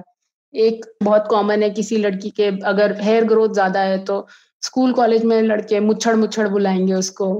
आ, मेरी एक फ्रेंड ने बताया उसने बचपन से वैक्सिंग शुरू कर दी, और वैक्सिंग सबको पता है क्या है, पर मैं एक बार फिर भी ग्राफिक डिटेल में बताना चाहूंगी। वैक्सिंग होती है, आपने गर्म उबलता हुआ बोम लिया, अपने अपनी स्किन पे लगाया, उस पर कपड़ा रख के अपने बाल जड़ से उखाड़े, और ये बहुत ही ज्यादा पेनफुल चीज है। मतलब अब मैं इसलिए ग्राफिकली बोलना चाहती हूँ कि जब मैं ये बोलती हूँ तो आपको वो दर्द फील शायद हो थोड़ा, और वो दर्द वो बच्ची हर महीने सारी जिंदगी झेल रही है, क्योंकि लोग क्या कहेंगे, लोग मुझे बोलेंगे मुच्छड़। तो ये सब चीजें सुनने में बड़ा लोगों को लगता है बहुत ही फनी जोक मारा हमने, पर सामने वाले इंसान को और स्पेशली सामने वाली लड़की को उसे उसकी सेल्फ एस्टीम पे कितना बड़ा धक्का पड़ता है ये हम नहीं सोचते हैं। एक लेडी ने बताया उनका नया नया बेबी हुआ था और वो बेबी थोड़ा अंडरवेट पैदा हुआ था, तो वो ऑलरेडी उसके बारे में टेंशन में थी, और उन्होंने प्रेगनेंसी के दौरान थोड़ा वेट पुट ऑन किया था, तो वो उनको पोस्टमार्टम डिप्रेशन भी था जो अक्सर नई माओ में कॉमन होता है। Uh, के, वो बोली कि मैं घर के अंदर बंद रहती थी, मैं दुखी रहती थी, मैं रोती थी रोज uh, क्योंकि मैं डिप्रेस्ड थी। और एक दिन मैंने सोचा चलो बहुत हुआ, अब मुझे बाहर निकलना चाहिए, which is a good healthy thing जो वो कर रही थी। तो वो निकली घर से बाहर वॉक पे बच्चे के साथ, सामने से एक सज्जन आ रहे थे, उन्होंने उनको देख के बोला कि अच्छा सारा खाना तुम ही खा रही हो, इसको कुछ नहीं खिला रही हो। और वो लेडी का जो दिल टूटा है ये सुन के, वो बोली उसके बाद मैं वापस घर गई और उसके बाद मैं फिर घर से एक महीना नहीं निकली। मतलब जो इंसान डिप्रेशन से बाहर निकल रहा है और कोशिश कर रहा है वापस खुश होने की अपने बच्चे के लिए और अपने परिवार के लिए, खुद के लिए, उसका आपने वहीं पर गला दबा दिया कि आओ मैं तुम्हें बता दूं जो चीज तुम्हें नहीं दिख रही है। वो माँ ऑलरेडी एक नई माँ के लिए ब्रेस्ट फीडिंग इतना मुश्किल होता है, उस समय सोचना कि बच्चे को काफी दूध मिल रहा है कि नहीं मिल रहा है, आप अपने बारे में सोचने लगते हो कि क्या मैं अच्छी माँ नहीं हूँ, क्या मेरे बच्चे को दूध काफी नहीं मिल रहा है, क्या मेरे बच्चे का वेट बढ़ नहीं रहा है। माँ मतलब लास्ट डेसिमल पॉइंट तक हम लोग ट्रैक करते हैं अपने बच्चे का वेट शुरू में तो, और उस उस उस हालत में आप जाकर के उस माँ को ऐसी कमेंट मार दो। और अब इनका नाम राधिका है, इन्होंने मुझे अलाउ किया अपना नाम बताने को तो मैं बता रही हूँ। और राधिका अब मतलब ये दस साल दस पंद्रह साल पुरानी बात है, अब उनके बच्चे बड़े हो गए दो और वो फिटनेस कोच बन गई हैं। तो उस समय वो थोड़ी सी ओवरवेट थी, अब वो मतलब आप दोनों को एक एक हाथ से उठा लें इतनी स्ट्रांग हो गई है। मतलब उन्होंने एक सौ दस किलो को डेड लिफ्ट किया है अभी पिछले महीने, तो शी इज एक्सट्रीमली फिट। और अब उन्हें उनके घर के अंकल लोग बोलते हैं कि औरतों को इतनी मसल नहीं होनी चाहिए, मर्दानी लग रही हो तुम, तुम्हारे पति को कैसा लगेगा। तो मतलब आप कुछ भी कर लीजिए इन लोगों से आपको सर्टिफिकेट नहीं मिलने वाला है, लोगों ने कोई ना कोई बुराई ढूंढ ही लेनी है आपके शरीर में। और मतलब आई थिंक इट्स रिडिकुलस के आपके आप कैसे दिखते हैं, आपका शरीर कैसा है, ये बहुत ही पर्सनल चीज है, इसके बारे में इतने कैजुअल तरह से जो हमारे देश में हम कमेंट मारते हैं और स्पेशली औरतों पे, बहुत ही मतलब क्रूएल्टी है ये, इसके अलावा कोई शब्द नहीं है इसका। और आपने एक फ्रेज बोला महिमा, पोस्टपार्टम uh, डिप्रेशन, ये बहुत इम्पॉर्टेंट बात है और शायद इतनी अवेयरनेस नहीं है uh, काफी प्रोग्रेसिव फैमिलीज में भी इसके बारे में। तो uh, थोड़ा क्विकली इसके बारे में बताइए, आपने कुछ इसके बारे में सुना या फिर uh, किस तरीके से uh, इसको इग्नोर किया जाता है? नहीं बिल्कुल, इसके बारे में तो मैं एक पूरी पोस्ट और लिखने वाली हूँ, अच्छा। मेरे पास इसकी भी कहानी इकट्ठी हो रही है, पर हाँ क्विकली मैं बताऊं तो पोस्टपार्टम डिप्रेशन होता है जब आप प्रेगनेंसी से गुजरते हैं और उसके बाद जब आप चाइल्ड बर्थ से गुजरते हैं, उसको माँ के लिए हमारे देश में एक नया जन्म बोला जाता है, और सच में वो वैसा ही होता है, क्योंकि आप मतलब एक दिन आपकी जी, आपका जीवन एकदम बदल जाता है। आपके हाथ में एक बच्चा आ गया, या कई बार दो बच्चे आ गए, और उस अब अब अब ये पूरे इस इंसान का सारा जीवन आप पे डिपेंडेंट है। इसका जीना मरना, इसको मरना, इसको उठाना, इसको बिठाना, मतलब हर चीज में डर लगता है कि आप कहीं बच्चे को कुछ हार्म ना करें। पर उससे भी ऊपर होता है आपकी बॉडी के अंदर जो चेंजेस हो रहे हैं, जो हार्मोन्स आ रहे हैं, क्योंकि प्रेगनेंसी के टाइम कई हार्मोन्स आपके एस्ट्रोजन वगैरह बहुत हाई होते हैं। चाइल्ड बर्थ में हार्मोन्स में चेंज आता है, और फिर उसके बाद जब आपके हार्मोन्स एकदम से नीचे क्रैश करते हैं, क्योंकि आपकी बॉडी सडनली अब उसके अंदर बच्चा नहीं है, तो वो जो क्रैश ऑफ हार्मोन्स होता है उससे आपके अंदर केमिकली दिमाग में डिप्रेशन क्रिएट हो सकता है। इसको कॉमन हल्की फुल्की भाषा में बोलते हैं बेबी ब्लूज। बेबी ब्लूज के मतलब हाँ, थोड़ा नया नया बच्चा है तो थोड़ा बहुत बेचारी को नींद नहीं आ रही है, या नींद पूरी नहीं हो रही है, इसलिए थोड़ी परेशान है। तो कभी कभी ये सच में इतना हल्का ही फुल्का ही होता है कि हाँ ठीक है, क्योंकि सो नहीं पाते हैं, नया बच्चा होता है, वो तो हर आधे घंटे में उसको दूध चाहिए, और मतलब जीवन आपका सर मतलब अपसाइड डाउन हो जाता है एक एक ओवरनाइट एकदम। पर कई हद कई बार इस हद तक भी होता है, पर कई बार उससे बहुत ज्यादा होता है, और एक्सट्रीम लेवल तक जाए तो ये साइकोसिस बन सकता है। इसमें आपको सुसाइडल थॉट्स आ सकते हैं, इसमें कई बार आपको अपने बच्चे को मारने के थॉट्स आ सकते हैं, तो बहुत ही खतरनाक लेवल तक ये जा सकता है। और हमारे भारतीय परिवारों में इसको लेकर के इतनी डिनायल है कि क्या बताएं, मतलब मेंटल हेल्थ को लेकर के जनरली ही डिनायल है, और स्पेशली पोस्टपार्टम डिप्रेशन। तो हाँ ठीक है, कोई बात नहीं, नया नया बच्चा है, सीख जाएगी वो, अपने आप ठीक हो जाएगी, थोड़ा एडजस्टमेंट हो रहा है। तो वो थोड़ा एडजस्टमेंट नहीं होता है, वो लिटरली एक केमिकली दिमाग में आपके इम्बैलेंस हो रहा होता है हॉर्मोन्स का, and that can get very serious. तो उस समय एक नई माँ को फिजिकल केयर की जरूरत है, इमोशनल केयर की जरूरत है। आ, उनको चाहिए कि आ, मतलब ऑलरेडी ब्रेस्ट फीडिंग इतना मुश्किल काम है, इतना मुश्किल काम है, आपको एक हजार कैलोरी दिन की तो उसमें आपकी खर्च होती है, और वो तो सिर्फ कैलोरी है, उसके साथ आपका डिहाइड्रेशन होता है, मेंटली आपको जो मैंने बताया ये सब कि क्या मैं अच्छी माँ नहीं हूँ अगर दूध नहीं आ रहा है, और आ, सोने सोना बिल्कुल ही मतलब भूल ही जाइए सोना कुछ महीनों के लिए। एक इंसान इतने स्लीप डेफिसिट पे नहीं जी सकता है, और मतलब आपकी नई नई तब तो आपकी या तो सर्जरी हुई है, या आपने चाइल्ड बर्थ नेचुरल किया है, तो दोनों ही तरह से आप बहुत बड़े पेन से गुजरे हैं। इतनी बड़ी आपके अगर किसी आदमी के जीवन में सर्जरी हुई हो तो उसके बाद उसे दो महीना रेस्ट देगी पूरी फैमिली के, भाई तुम सो, ये रहा तुम्हारा खाना, खाओ और सो और रिकवर करो। और औरत के साथ इतना बड़ा होता है, और हम बोलते हैं चलो लग जाओ काम पे, ब्रेस्ट फीडिंग करनी है, चलो घर के भी चार काम करो।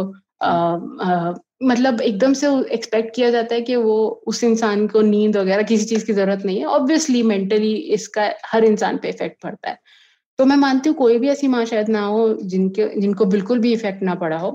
आ, कुछ लोग को माइल्ड होता है और कुछ लोग को सीवियर भी होता है, तो इसके बारे में काफी जागरूक हो, होने की आवश्यकता है। और आ, आ, पति को और आ, सास या ससुर, माँ बाप जो भी घर में हैं उनके साथ उस समय उनको उनका खास ख्याल रखना है, ना सिर्फ शारीरिक तौर पर पर मानसिक तौर पर भी। ये बहुत जरूरी बात की आपने।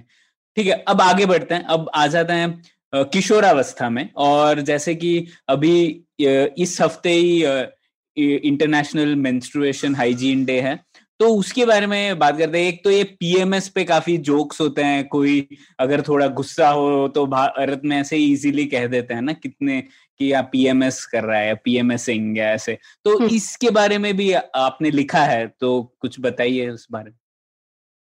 तो इसमें देखिए मुझे लगता है दो बड़ी प्रॉब्लम्स हैं। जो प्री मेंस्ट्रुअल सिंड्रोम होता है कि पीरियड्स होने से पहले आपके बॉडी में क्या हार्मोनल चेंजेस हो रहे हैं, आपको पेन हो रही है, आपके इमोशनल मूड स्विंग्स हो रहे हैं, आपको कोई और फिजिकल सिम्टम आ रहा है, पिंपल्स होते हैं, कुछ लोग को वेट गेन हो जाता है। ये सब हमको मुझे इसलिए पता है क्योंकि कुछ सिम्टम्स मुझे होते हैं, कुछ सिम्टम्स मेरे आसपास और औरतों को होते हैं, स्कूल में हम लोग बात करते थे, इससे मुझे पता है। पर साइंस ने इसके ऊपर कोई रिसर्च नहीं करी है, पर जबकि ये नब्बे परसेंट औरतों में ये चीजें होती हैं, और सिर्फ बीस परसेंट आदमियों में इरेक्टाइल डिस्फंक्शन की प्रॉब्लम होती है। पर यूके में उसके ऊपर पांच गुना पैसे खर्चे किए गए हैं उस रिसर्च के ऊपर। तो जो प्रॉब्लम ऑलमोस्ट हर औरत को हो रही है उसको हम नजरअंदाज कर रहे हैं, और जो पांच में से सिर्फ एक आदमी को जो प्रॉब्लम हो रही है उसमें हम सारा पैसा डाल रहे हैं कि वो हमारी सबसे बड़ी प्रायोरिटी है। तो ये तो हो गई विज्ञान की साइड पे डेफिशिएंसी जो है, कमी जो है। और दूसरी हमारी सोशल साइड पे कमी है कि हम लोग इस बारे में बात नहीं करना चाहते। जो थोड़ा बहुत विज्ञान के पास इसके बारे में जानकारी है, वो जानकारी भी हम अपने छुपा के रखना चाहते हैं, किसी को बताना नहीं है, घर में बात नहीं होगी, स्कूल में बात नहीं होगी।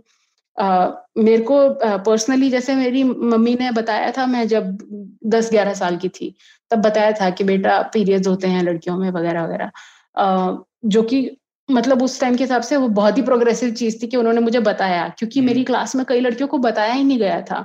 और आपको अचानक से, अब आप इमेजिन कीजिए, ये तो आदमी लोग भी इमेजिन कर सकते हैं, अचानक से आपको खून आने लग जाए तो आप क्या सोचेंगे? अचानक से आपको पेट में दर्द हो रहा है और आपके आपके पैंट में खून आ रहा है तो आप क्या सोचेंगे? मुझे कैंसर हो गया, कोई घातक बीमारी हो गई, मैं मरने वाला हूँ। तो ऐसा ही होता है। फिर वो मतलब दस ग्यारह बारह साल की बच्चियां हैं स्कूल में, अचानक से उनको खून आने लगता है, वो सोचती हैं कि मैं मरने वाली हूँ, हो गया अब समाप्त काम।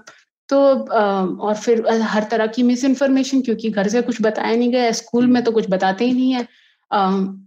ज्यादातर लोग जिनसे मैंने बात करी, इवन दिल्ली बॉम्बे जैसे बड़े शहरों में रहने वाले लोगों में, स्कूल में नाइन्थ या टेंथ में जाके एक दिन बात होती थी, लड़कियों को कुन्ने में ले जाते थे चुपके से और कान में बता देते थे कि जी पीरियड्स होते हैं, और नाइन्थ टेंथ तक सबको पता है, सबको हो चुका है। तो अब आप अब आप बासी खबर सुना रहे हैं, और वो भी आप इस तरह से ऐसे सीक्रेटली घुस फुस करके सुना रहे हैं कि सारे लड़कों को लग रहा है कि अरे क्या बात चल रही है, हमें क्यों नहीं बताई जा रही है। तो इतना इतना इसके बारे में सीक्रेटिवनेस क्यों?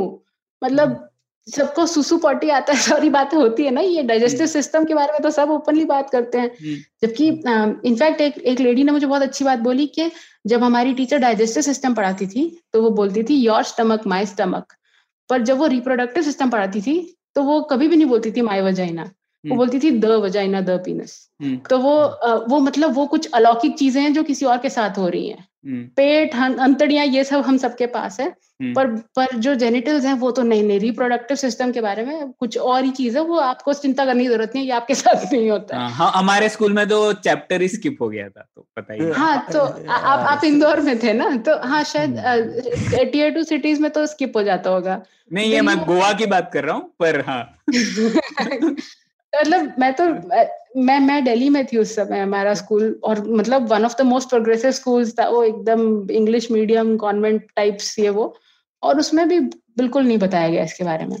तो ये सोशल लेवल पे होता है। और अब इतनी जब अंधकार रहता है ना, तो उसके अंदर किस तरह से मिस इन्फॉर्मेशन और मिथ्स उसमें से निकल के आते हैं। मैंने एक बल्कि पीछे ट्विटर पे एक वो पोल चलाया था कि मुझे बताइए आपको सबसे बड़े मिथ्स क्या क्या बताए गए, क्या क्या लोगों को बताया जाता है लड़कियों को कि तुम अचार नहीं छुओ उस समय जब तुम्हें पीरियड्स हो रहे हैं, अचार छुओगे तो अचार खराब हो जाएगा। ये पता नहीं क्या कौन सी साइंस है, कौन सी केमिस्ट्री, जिससे छूने से अचार खराब हो जाएगा। और ये तो होता ही है कि आप पूजा में पूजा के रूम में नहीं जाओगे, आप किचन में पैर नहीं रखोगे। Uh, कुछ केसेस में बहुत एक्सट्रीम होता है कि uh, लड़कियों को पांच दिन के लिए एक अलग कमरे में बंद कर दिया जाता है, अलग बर्तन में खाना दिया जाएगा। तो मतलब उस उम्र में आपके ऊपर इतना गलत प्रभाव पड़ता है इसका, आप खुद सोचने लगते हो कि ये तो कोई बहुत गंदी चीज है जो मेरे साथ हो रही है। तो और फिर वही वही बच्चियां फिर बड़ी होके वो माएं बनती हैं और वो अपनी बच्चियों को भी यही सिखाती हैं। तो स्कूल और साइंस ने तो कुछ किया नहीं, और घर के अंदर इस तरह से मिथ्स और बायसेस फैल रहे हैं। तो और घर के आदमी तो इस बारे में बात ही नहीं करेंगे, मतलब पिता जो होते हैं वो तो इस तरह से एक्ट करते हैं कि जी बेटी तुम्हारे साथ जो हो रहा है मुझे तो पता ही नहीं क्या हो रहा है, तो बात ही नहीं की जाती है। मतलब पिता और बेटी के बीच में तो इस बारे में बात ही नहीं होगी, बेटे को बताने की कोई जरूरत ही नहीं है। तो कल को उसकी बीवी उसे समझाएगी कि जी सरप्राइज ये भी होता है, तो या फिर वो बाकी लड़कों से कुछ अंट शंट गपशप करके सीखेगा। यही यही यही मतलब किशोर अवस्था में ये सब से आप डील कर रहे होते हैं कि आपकी बॉडी में चेंजेस आ रहे हैं, आपको ये सब की जानकारी होना जरूरी है, आपको इस सब के बारे में डीमिस्टिफाई करना जरूरी है इन चीजों को। साइंस को इतना तो पता है कि ये क्या है और ये क्यों होता है, इतना बेसिक तो बताया जा सकता है। और जो उसके बाद जब आप बड़े भी होते हैं तो at every stage in a woman's life आपको, जैसे मैंने कहा, क्योंकि साइंस को नहीं पता है कुछ, गायनेकोलॉजिस्ट बोलते हैं हाँ ये दर्द तो कॉमन है, तुम सहो इसको। तो आ, मैंने एक और लेडी से बात करी जो पेरी मेनोपॉजल स्टेज पे हैं, जो मतलब मेनोपॉज से जस्ट पहले चालीस साल की उम्र है उनकी, चालीस बयालीस साल की। वो बोलती हैं कि उनको अचानक से पीरियड्स बहुत हैवी होने लग गए और बहुत पेन, मतलब इतना पेन, वो हजार एमजी की क्रोसिन हर छह घंटे में खाती हैं महीने के पांच दिन तक। आप सोच सकते हैं कितनी दर्द है वो। वो बोलती हैं कि ऐसी दर्द होती है कि जैसे मेरी अभी भी सर्जरी हुई हो, और औरतों की सर्जरी हुई होती है, उनके तीन बच्चे हैं तो उन्हें पता है सर्जरी क्या होती है, एंड शी इज नॉट मतलब एग्जैजरेटिंग। तो वो बोलती है इतना तेज दर्द होता है मेरे को, और मुझे कभी किसी ने नहीं बताया कि ये होने वाला है। तो ग्यारह साल की बच्ची को तो कोई क्या ही बताएगा जब बयालीस साल की औरत को नहीं पता है, पढ़ी लिखी औरत को।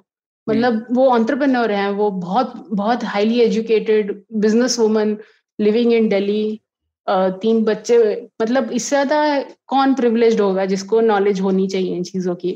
पर हमारे अपने शरीर में क्या हो रहा है आजीवन हमको ये पता नहीं रहता, हमें हर बार सरप्राइज मिलता है कुछ, और फिर उसके बाद जब आसपास पूछते हैं तो लोग बोलते हैं हाँ ये तो होता है तो कोई बताएगा नहीं तो कैसे पता चलेगा कि ये होता है। तो ये चलता है हमारा सारी लाइफ लॉन्ग सरप्राइज। हाँ, ये ये भी एक बहुत ही अच्छे से समझाया आपने। तो आगे बढ़ते हैं, अब हम लोग थोड़े स्टेजेस स्किप कर रहे हैं और हम लोग आ जा रहे हैं कि जब आपने पोस्ट लिखे हैं कि शादी के बाद क्या होता है, और उसके उसमें बहुत सारे पोस्ट हैं, बहुत ही मजेदार पोस्ट भी हैं, तो उनके ऊपर थोड़ी चर्चा करते हैं और फिर हम लोग और टॉपिक लेंगे। तो एक आपने लिखा था ये राजा बेटा सिंड्रोम, तो क्या है वाला, आजम वाला। आजम वाला। तो ये राजा बेटा सिंड्रोम क्या है, इसके बारे में थोड़ा डिमिस्टिफाई कीजिए हमें। तो राजा बेटा सिंड्रोम ये होता है कि जैसा कि हम बात कर चुके हैं, बेटा जो होता है वो भगवान की नेमत होता है, एक भगवान का आशीर्वाद होता है, बेटी जो होती है वो एक श्राप होती है। ज्यादातर भारतीय घरों में ऐसा माना जाता है। तो माता माता पिता का लाडला होता है बेटा, भगवान ने हमें आशीर्वाद दिया, बेटा पुत्र हुआ है हमारा, तो उस पुत्र से हम कभी जीव, आजीवन कुछ काम नहीं कराएंगे, पुत्र की उंगली भी नहीं हिलनी चाहिए, नहीं तो हम हमारी हम पेरेंट्स के तौर पे फेल हो गए कि हाय हमारे बच्चे ने उठ के अपनी प्लेट उठा के किचन में रख दी खाना खाने के बाद, तो घोर पाप, खुद से पानी ले लिया, खुद से पानी ले लिया। हाँ तो मुझे एक एक लेडी ने बताया कि वो अपने वो जब डेट डेट कर रही थी अपने बॉयफ्रेंड को, तो वो उस समय कई बार उन लोग साथ में डिनर करते थे, तो वो आ, सब्जी वो काटता था, रोटी वो बनाती थी, आ, खाना वो परोसती थी, बर्तन वो धोता था, तो आपस में एकदम मिल बांट के दोनों बहुत खुशी से चल रहा था उनका। बोली कि मेरी शादी हुई और बस एकदम जैसे परिवर्तन ओवरनाइट बंदा ट्रांसफॉर्म हो गया। कहती कि अचानक से मतलब उसने घर में उंगली नहीं उठानी, उसकी माताजी हमारे साथ आके रहने लगी। वो बोली नहीं नहीं मेरे को बता दो क्या काम है, मेरे बेटे को मत बताओ, उसने कभी कर, काम किया नहीं है तो बेचारे को आता नहीं है। तो ये जो बेचारा होता है ना हमारा राजा बेटा, वो बेचारे के चक्कर में वो औरत बेचारी हो जाती है। फिर सारा काम उस पे है, सारा एक्सपेक्टेशन उससे है। आ, आ, आ, ये ये मैंने भी सुना हुआ है कभी, अगर मेरे पति उठा के बर्तन करने में हेल्प कर दे तो घर के बड़े चार आके खड़े हो जाएंगे कि अरे अच्छा नहीं लगता, अच्छा नहीं लगता बेटा काम करता हुआ ऐसा। तो ये ये कई कई औरतों ने मेरे को इसके बारे में बताया। जो पानी का ग्लास वाली स्टोरी की आप बात कर रहे हैं कि एक कपल था, वो लोग लंदन में सेटल्ड थे, तो वो लोग फॉरेन कंट्रीज में तो आपका पता है कुछ हाउस हेल्प स्टाफ कोई होता नहीं है घर में, तो वो लोग खुद ही अपना सारा काम करते थे। तो दोनों अगेन मिल बांट के दोनों करते थे काम। फिर यही हुआ कि सास ससुर आए विजिट करने, और Uh, एक दिन ये uh, जो लेडी है ये काम कर रही थी कुछ कंप्यूटर पे अपने, तो इन्होंने अपने पति को बोल दिया कि जरा पानी ला देना, तो पति ने पानी का ग्लास ला के दे दिया। तो सासू माँ के गांव पे मतलब बत्ती गुल ये कैसे हो गया, ये बाप रे अनर्थ हो गया, मेरे बेटे ने ग्लास उठा दिया पानी का। तो वो बोली कि उसके बाद मेरी सास मेरे को एक तक ऐसे देखती रही कि इसका पानी का ग्लास तो खत्म होगा। जैसे मेरा पानी का ग्लास थोड़ा कम हुआ, वो दौड़ के आई और ग्लास उठा के खुद जाके भर के रख दिया वापस टेबल पे कि कहीं ऐसा घोर अनर्थ ना हो जाए कि मेरा राजा बेटा एक उंगली उठा दे।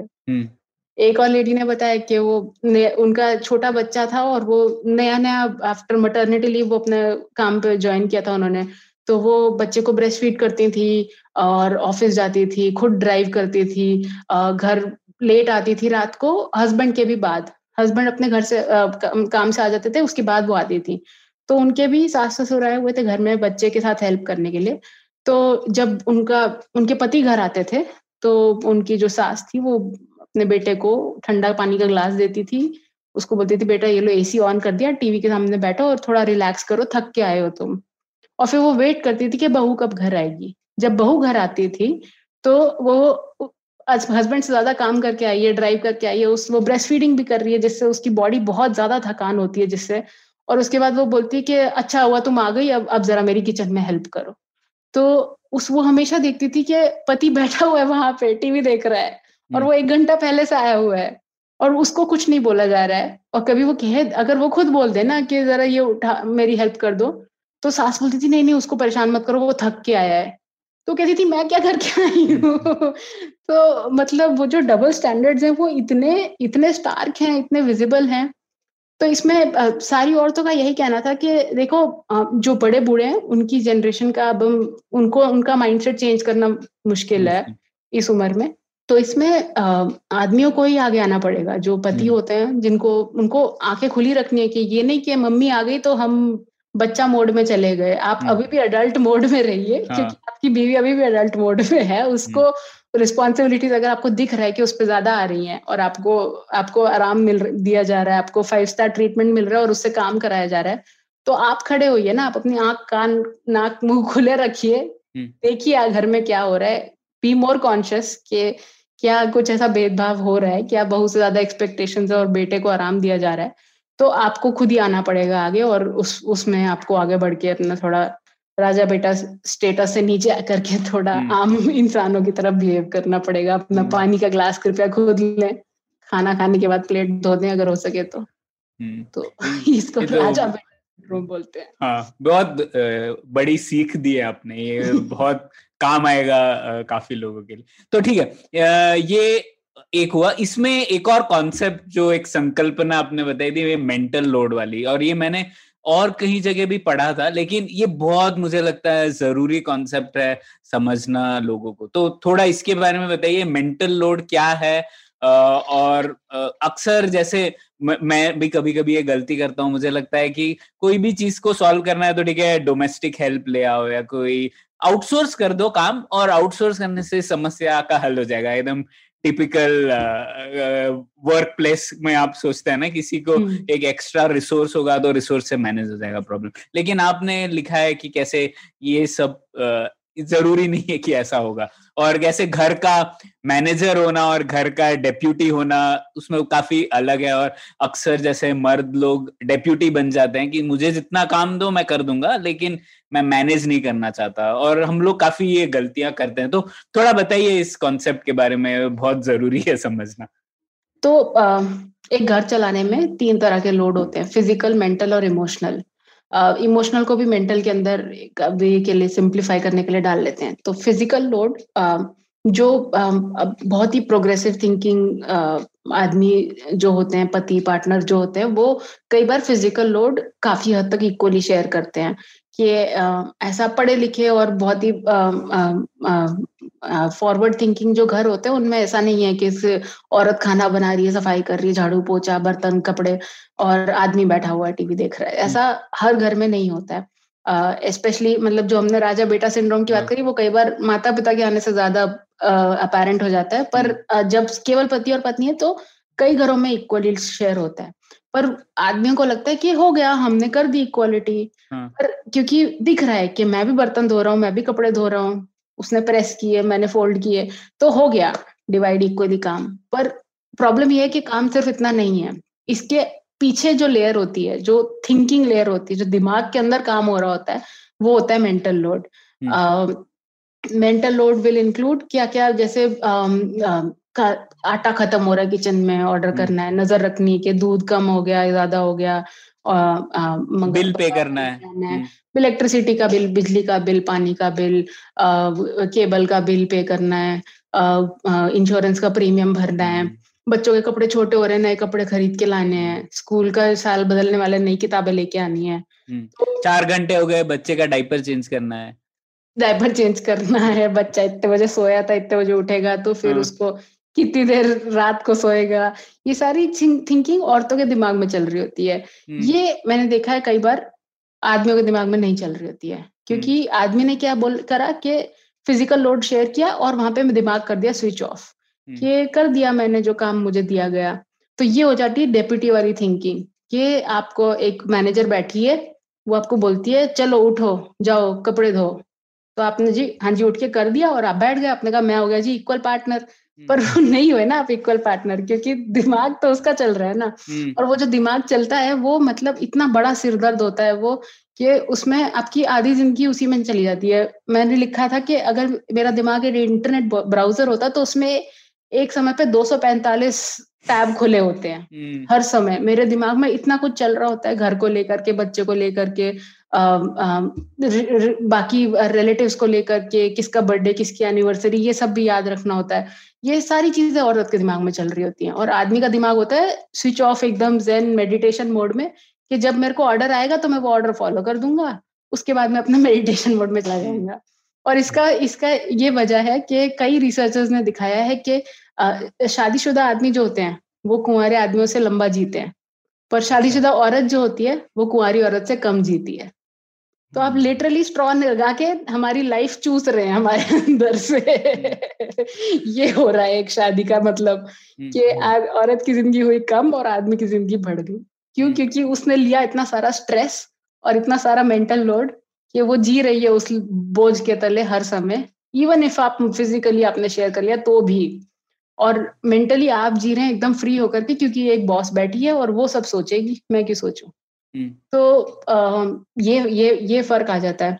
आपने बोला कि स्टाफ हायर करना, कई आदमियों को लगता है ये सोल्यूशन है कि ठीक है एक स्टाफ हायर कर लेंगे, कोई सफाई वाला ले आओ, कोई खाना बनाने वाली ले आओ, तो वो वो वो सोल्यूशन नहीं है, क्योंकि प्रॉब्लम वो है ही नहीं। वो लोग तो फिजिकल लोड ही शेयर करेंगे ना जो स्टाफ आएंगे, और बल्कि स्टाफ मैनेज करना एक और मेंटल लोड हो जाता है, क्योंकि स्टाफ के अपने एचआर इश्यूज होते हैं। मैं आपको एक फन एक फनी कहानी बताती हूँ, मेरे घर में हुई थी ये, कि मेरे हस्बैंड कुछ समय, हम लोग अलग अलग शहरों में पोस्टेड थे, हम दोनों सरकारी नौकरी में थे, तो वो जहाँ पे पोस्टेड थे हमारा बैंगलोर में एक घर था, वहाँ पे उन, उन्होंने लगाई थी एक सफाई वाली लेडी और एक खाना बनाने वाली लेडी। तो एक दिन खाना बनाने वाली लेडी ने एक बर्तन जला दिया और फिर वो उसने धोने में डाल दिया। सफाई वाली ने आके बोला कि ये जला हुआ बर्तन मेरा काम नहीं है, क्योंकि ये उसने जलाया है, और उसने बोला कि सफाई उसका काम है इसलिए वो धोएगी इस बर्तन को। मैं आपको बता रही हूँ, मैं एक महीने बाद उस घर में गई और मैंने देखा वो बर्तन वहां पर था, क्योंकि उन दोनों लेडीज के बीच में इतना बड़ा एचआर इशू हो रहा था, और मेरे हस्बैंड को खबर ही नहीं थी कि ये बर्तन यहाँ पड़ा है, वो उन्हें दिख ही नहीं रहा है, क्योंकि उनका उनको लग रहा है कि हाँ सब कुछ सही चल रहा है, एकदम खाना वाना बन रहा है, घर साफ हो रहा है, ठीक है। तो ये स्टाफ हायर करना is an additional mental load which, physical load उससे कम हो जाता है, that way it solves something, but it does not solve mental load, क्योंकि वो आपका बरकरार रहता है बल्कि बढ़ जाता है। और आप किसी भी घर में देख लीजिए, ये सफाई खाना बनाने वाला स्टाफ जो है उसे औरतें हैंडल कर रही हैं। दूसरा एक बहाना बनाया जाता है कि तुम्हारे स्टैंडर्ड्स बहुत हाई हैं, मैं जो भी करूंगा तुम्हें पसंद नहीं आएगा, मैं मैं बच्चों के कपड़े ऑर्डर करूंगा तुम्हें अच्छे नहीं लगेंगे, तो तुम ही कर लो। हाँ, तो तुम ही कर लो। हाँ, तो ये बहुत ही अच्छा एक्सक्यूज है कि हम कोई भी काम हमें दिया जाए, हम इतने गंदी तरह से वो काम करेंगे कि बंदा बोले कि भाई छोड़ो मैं खुद ही कर लेते हो। तो ये एक्सक्यूज भी मुझे लगता नहीं है कि वाजिब है। सबसे बड़ी बात है कि आप कोई भी, सालों तक आप कोई भी काम करिए तो आपके मन में एक तरीका हो जाता है वो काम करने का। अब आप लोग पुलियाबाजी चला रहे हैं इतने समय से, आपके मन में एक फॉर्मेट है पुलियाबाजी का। अब कल को मैं आके बोलूं कि ऐसे नहीं ऐसे करेंगे तो आपको लगेगा कि नहीं ये तरीका सही नहीं है, वो तरीका सही है। ये आपके मन में एक, आप आपने इतने समय से किया है तो आपके मन में एक राइट वे रॉन्ग वे का आइडिया बन गया है। तो अगर आपने एक औरत पे सालों से डाल रखा है मेंटल लोड, तो हाँ उसके दिमाग में कुछ फॉर्मेट बन जाते हैं ऐसे। तो कभी कभी उसकी वजह से फ्रिक्शन होता है कि तुम्हें तो कुछ पसंद ही नहीं आता, मैं क्या करता हूँ। उस केस में दोनों ही पति पत्नी को थोड़ा मिडवे आना पड़ता है कि एक औरत के तौर पे आपको थोड़ा गिव अप करना पड़ता है कि भाई कुछ तो डिजास्टर होंगे घर में, कुछ तो आपदाएं आएंगी, कुछ बर्बादियां होंगी, उनको सह लो, और कम से कम मेंटल लोड थोड़ा सा ट्रांसफर करो। और आदमी के तौर पे ये है कि अगर वो कई सालों से आपकी वाइफ कुछ किसी तरह से करती आ रही है तो आप सीखने की कोशिश करो कि वो कैसा कर रही है, क्यों कर रही है, उससे समझने की कोशिश करो, पर मेंटल लोड पूरा लो किसी आइटम का उससे। और इसमें शेयरिंग पॉसिबल नहीं होता है कई बार, तो पूरा ट्रांसफर कर देना होता है। तो, तो हमारे घर में हमने अभी रिसेंटली हमने भी आफ्टर मैंने ये पीस लिखा उसके बाद हमने भी ये कॉन्वर्सेशन करी। तो अब जैसे सब्जी वगैरह ऑर्डर करना हस्बैंड का काम हो गया। कई बार होता है कि हाँ जी पनीर खत्म हो गया और दूध के पांच लीटर पैकेट आ गए, अब क्या करें हो जाता है। तो ऐसी आपदाओं को मैं जाने देती हूँ, हालांकि मुझे चुभती है पर आपको जाने देना। मटर पनीर की बजाय खीर खा लेना, डिनर में खीर कर बनेगी आज। ठीक है, ये बहुत बहुत अच्छा कॉन्सेप्ट है और मतलब ये कॉन्सेप्ट हम लोग ध्यान में रखेंगे तो बहुत क्लैरिटी आएगी कि किस तरीके से फिजिकल लोड शेयरिंग भी काफी नहीं है। ठीक है, तो अब आगे बढ़ते हैं। अब आ, हम लोगों ने तो घर के अंदर की बात की ना, और हम लोगों ने देखा है कि कैसे औरतें घर पे भी काम कर रही है और घर के बाहर भी काम कर रही है, हमेशा काम ही कर रही है, और जबकि मर्द लोग तो काफ, काफी टाइम पर टाइम पास का भी वक्त मिल रहा है उन्हें। ठीक है, तो अब आ, मुझे एक बात करनी थी वर्क प्लेस के बारे में, और जैसे आपने इसके बारे में भी लिखा है कि आ, जो महिलाएं घर के बाहर वेतन भत्ते वाला काम कर रही हैं, तो कैसे फिजिकल तौर पे और मेंटल तौर पे भी सिचुएशन उनके साथ अलग है। तो जैसे फिजिकली आपने लिखा था कि कैसे एसी का तापमान जो है या टॉयलेट है या ब्रेस्ट मिल्क पंपिंग रूम है, ये सब भी वर्क प्लेस में महिलाओं के लिए सुविधाजनक नहीं होते हैं, तो इसके बारे में एक बताइए। और दूसरा जो मेंटल तौर पे जो रवैया है लोगों का वर्क प्लेस में, वो भी औरतों के अगेंस्ट थोड़ा अलग रहता है, और ये हम लोग अगेन हम लोग अर्बन प्रोग्रेसिव सोसाइटीज के बारे में बात कर रहे हैं, तो ये वर्क प्लेस डिस्क्रिमिनेशन जो है वो कैसे चल रहा है उसके बारे में थोड़ी बताइए हमें। तो हाँ, फिजिकल इंफ्रास्ट्रक्चर से शुरू करते हैं। फिजिकली एसी का तापमान जो है वो यूएस में एक रिसर्च हुई थी नाइनटीन सिक्सटीज़ में के ऑफिस इंफ्रास्ट्रक्चर, ऑफिस आर्किटेक्चर के ऊपर। तो उसमें कुछ साइंटिस्ट थे, सारे मर्द थे, Uh, उन्होंने बैठ के स्टडी किया uh, कि एक ऑफिस uh, वर्कर के मेटाबॉलिक रेट, जो बॉडी का uh, हीट जनरेट करने का रेट होता है, वो गर्माहट जनरेट करने का रेट, उसके हिसाब से और ऑफिस में पहने जाने वाले कपड़ों के हिसाब से क्या तापमान सही रहेगा। उन्होंने बोला इक्कीस डिग्री सही रहेगा तापमान। तो एक तो उन्होंने जो ये बॉडी का गर्माहट जनरेट करने का रेट है वो आदमियों का लिया, क्योंकि उस समय औरतें इतनी शायद ऑफिस नहीं जाती थी, ये जाती थी तो उनको हैप्पीली इग्नोर किया गया तो क्या फर्क पड़ता है। तो आदमियों का जो मेटाबॉलिक रेट होता है वो औरतों से बहुत ज्यादा होता है बायोलॉजिकली, तो इसलिए औरतों को ठंड ज्यादा लगती है, आदमियों को गर्मी ज्यादा लगती है। और दूसरा, ऑफिस में पहने जाने वाले कपड़े, आदमी आज की डेट में भी आप देख लीजिए बिजनेस सूट पहन के जाते हैं ऑफिस में, और औरतें पहन के जाती हैं सलवार कमीज या स्कर्ट या साड़ी, जो कि बहुत कम उससे कवर्ड होती है कंपेयर टू बिजनेस सूट। तो थिक वुलन होता है, आपने तीन चार लेयर डाली हुई है, एक स्कर्ट पहनी है तो आपने एक शर्ट और एक स्कर्ट पहनी है, उसमें भी पॉकेट्स नहीं होंगी, जो एक अलग इशू का विषय है पर तो एक एक ऑलरेडी हमारा मेटाबॉलिक रेट कम है, दूसरा हमारे जो कपड़े हैं वो कम गर्माहट वाले हैं, तो ऑब्वियसली हमें ज्यादा ठंड लगती है। तो आप ज्यादातर वर्क प्लेसेस में जाएंगे आपको मिलेगी औरतें मई जून की गर्मी में स्वेटर और जैकेट पहन करके घूम रही है ऑफिस में। तो आ, किस तरह से फिजिकली हमने औरतों को एकदम नजरअंदाज कर रखा है अपने ऑफिस डिजाइन से। आ, दूसरा, महिलाओं के लिए शौचालय या तो होते ही नहीं है, कई ऑफिसेज में होते हैं, नहीं तो बहुत कम होते हैं कि जी आपको ऑफिस टॉयलेट जाना तो सिक्स्थ फ्लोर पर टॉयलेट है, जाइए सीढ़ी चढ़ के।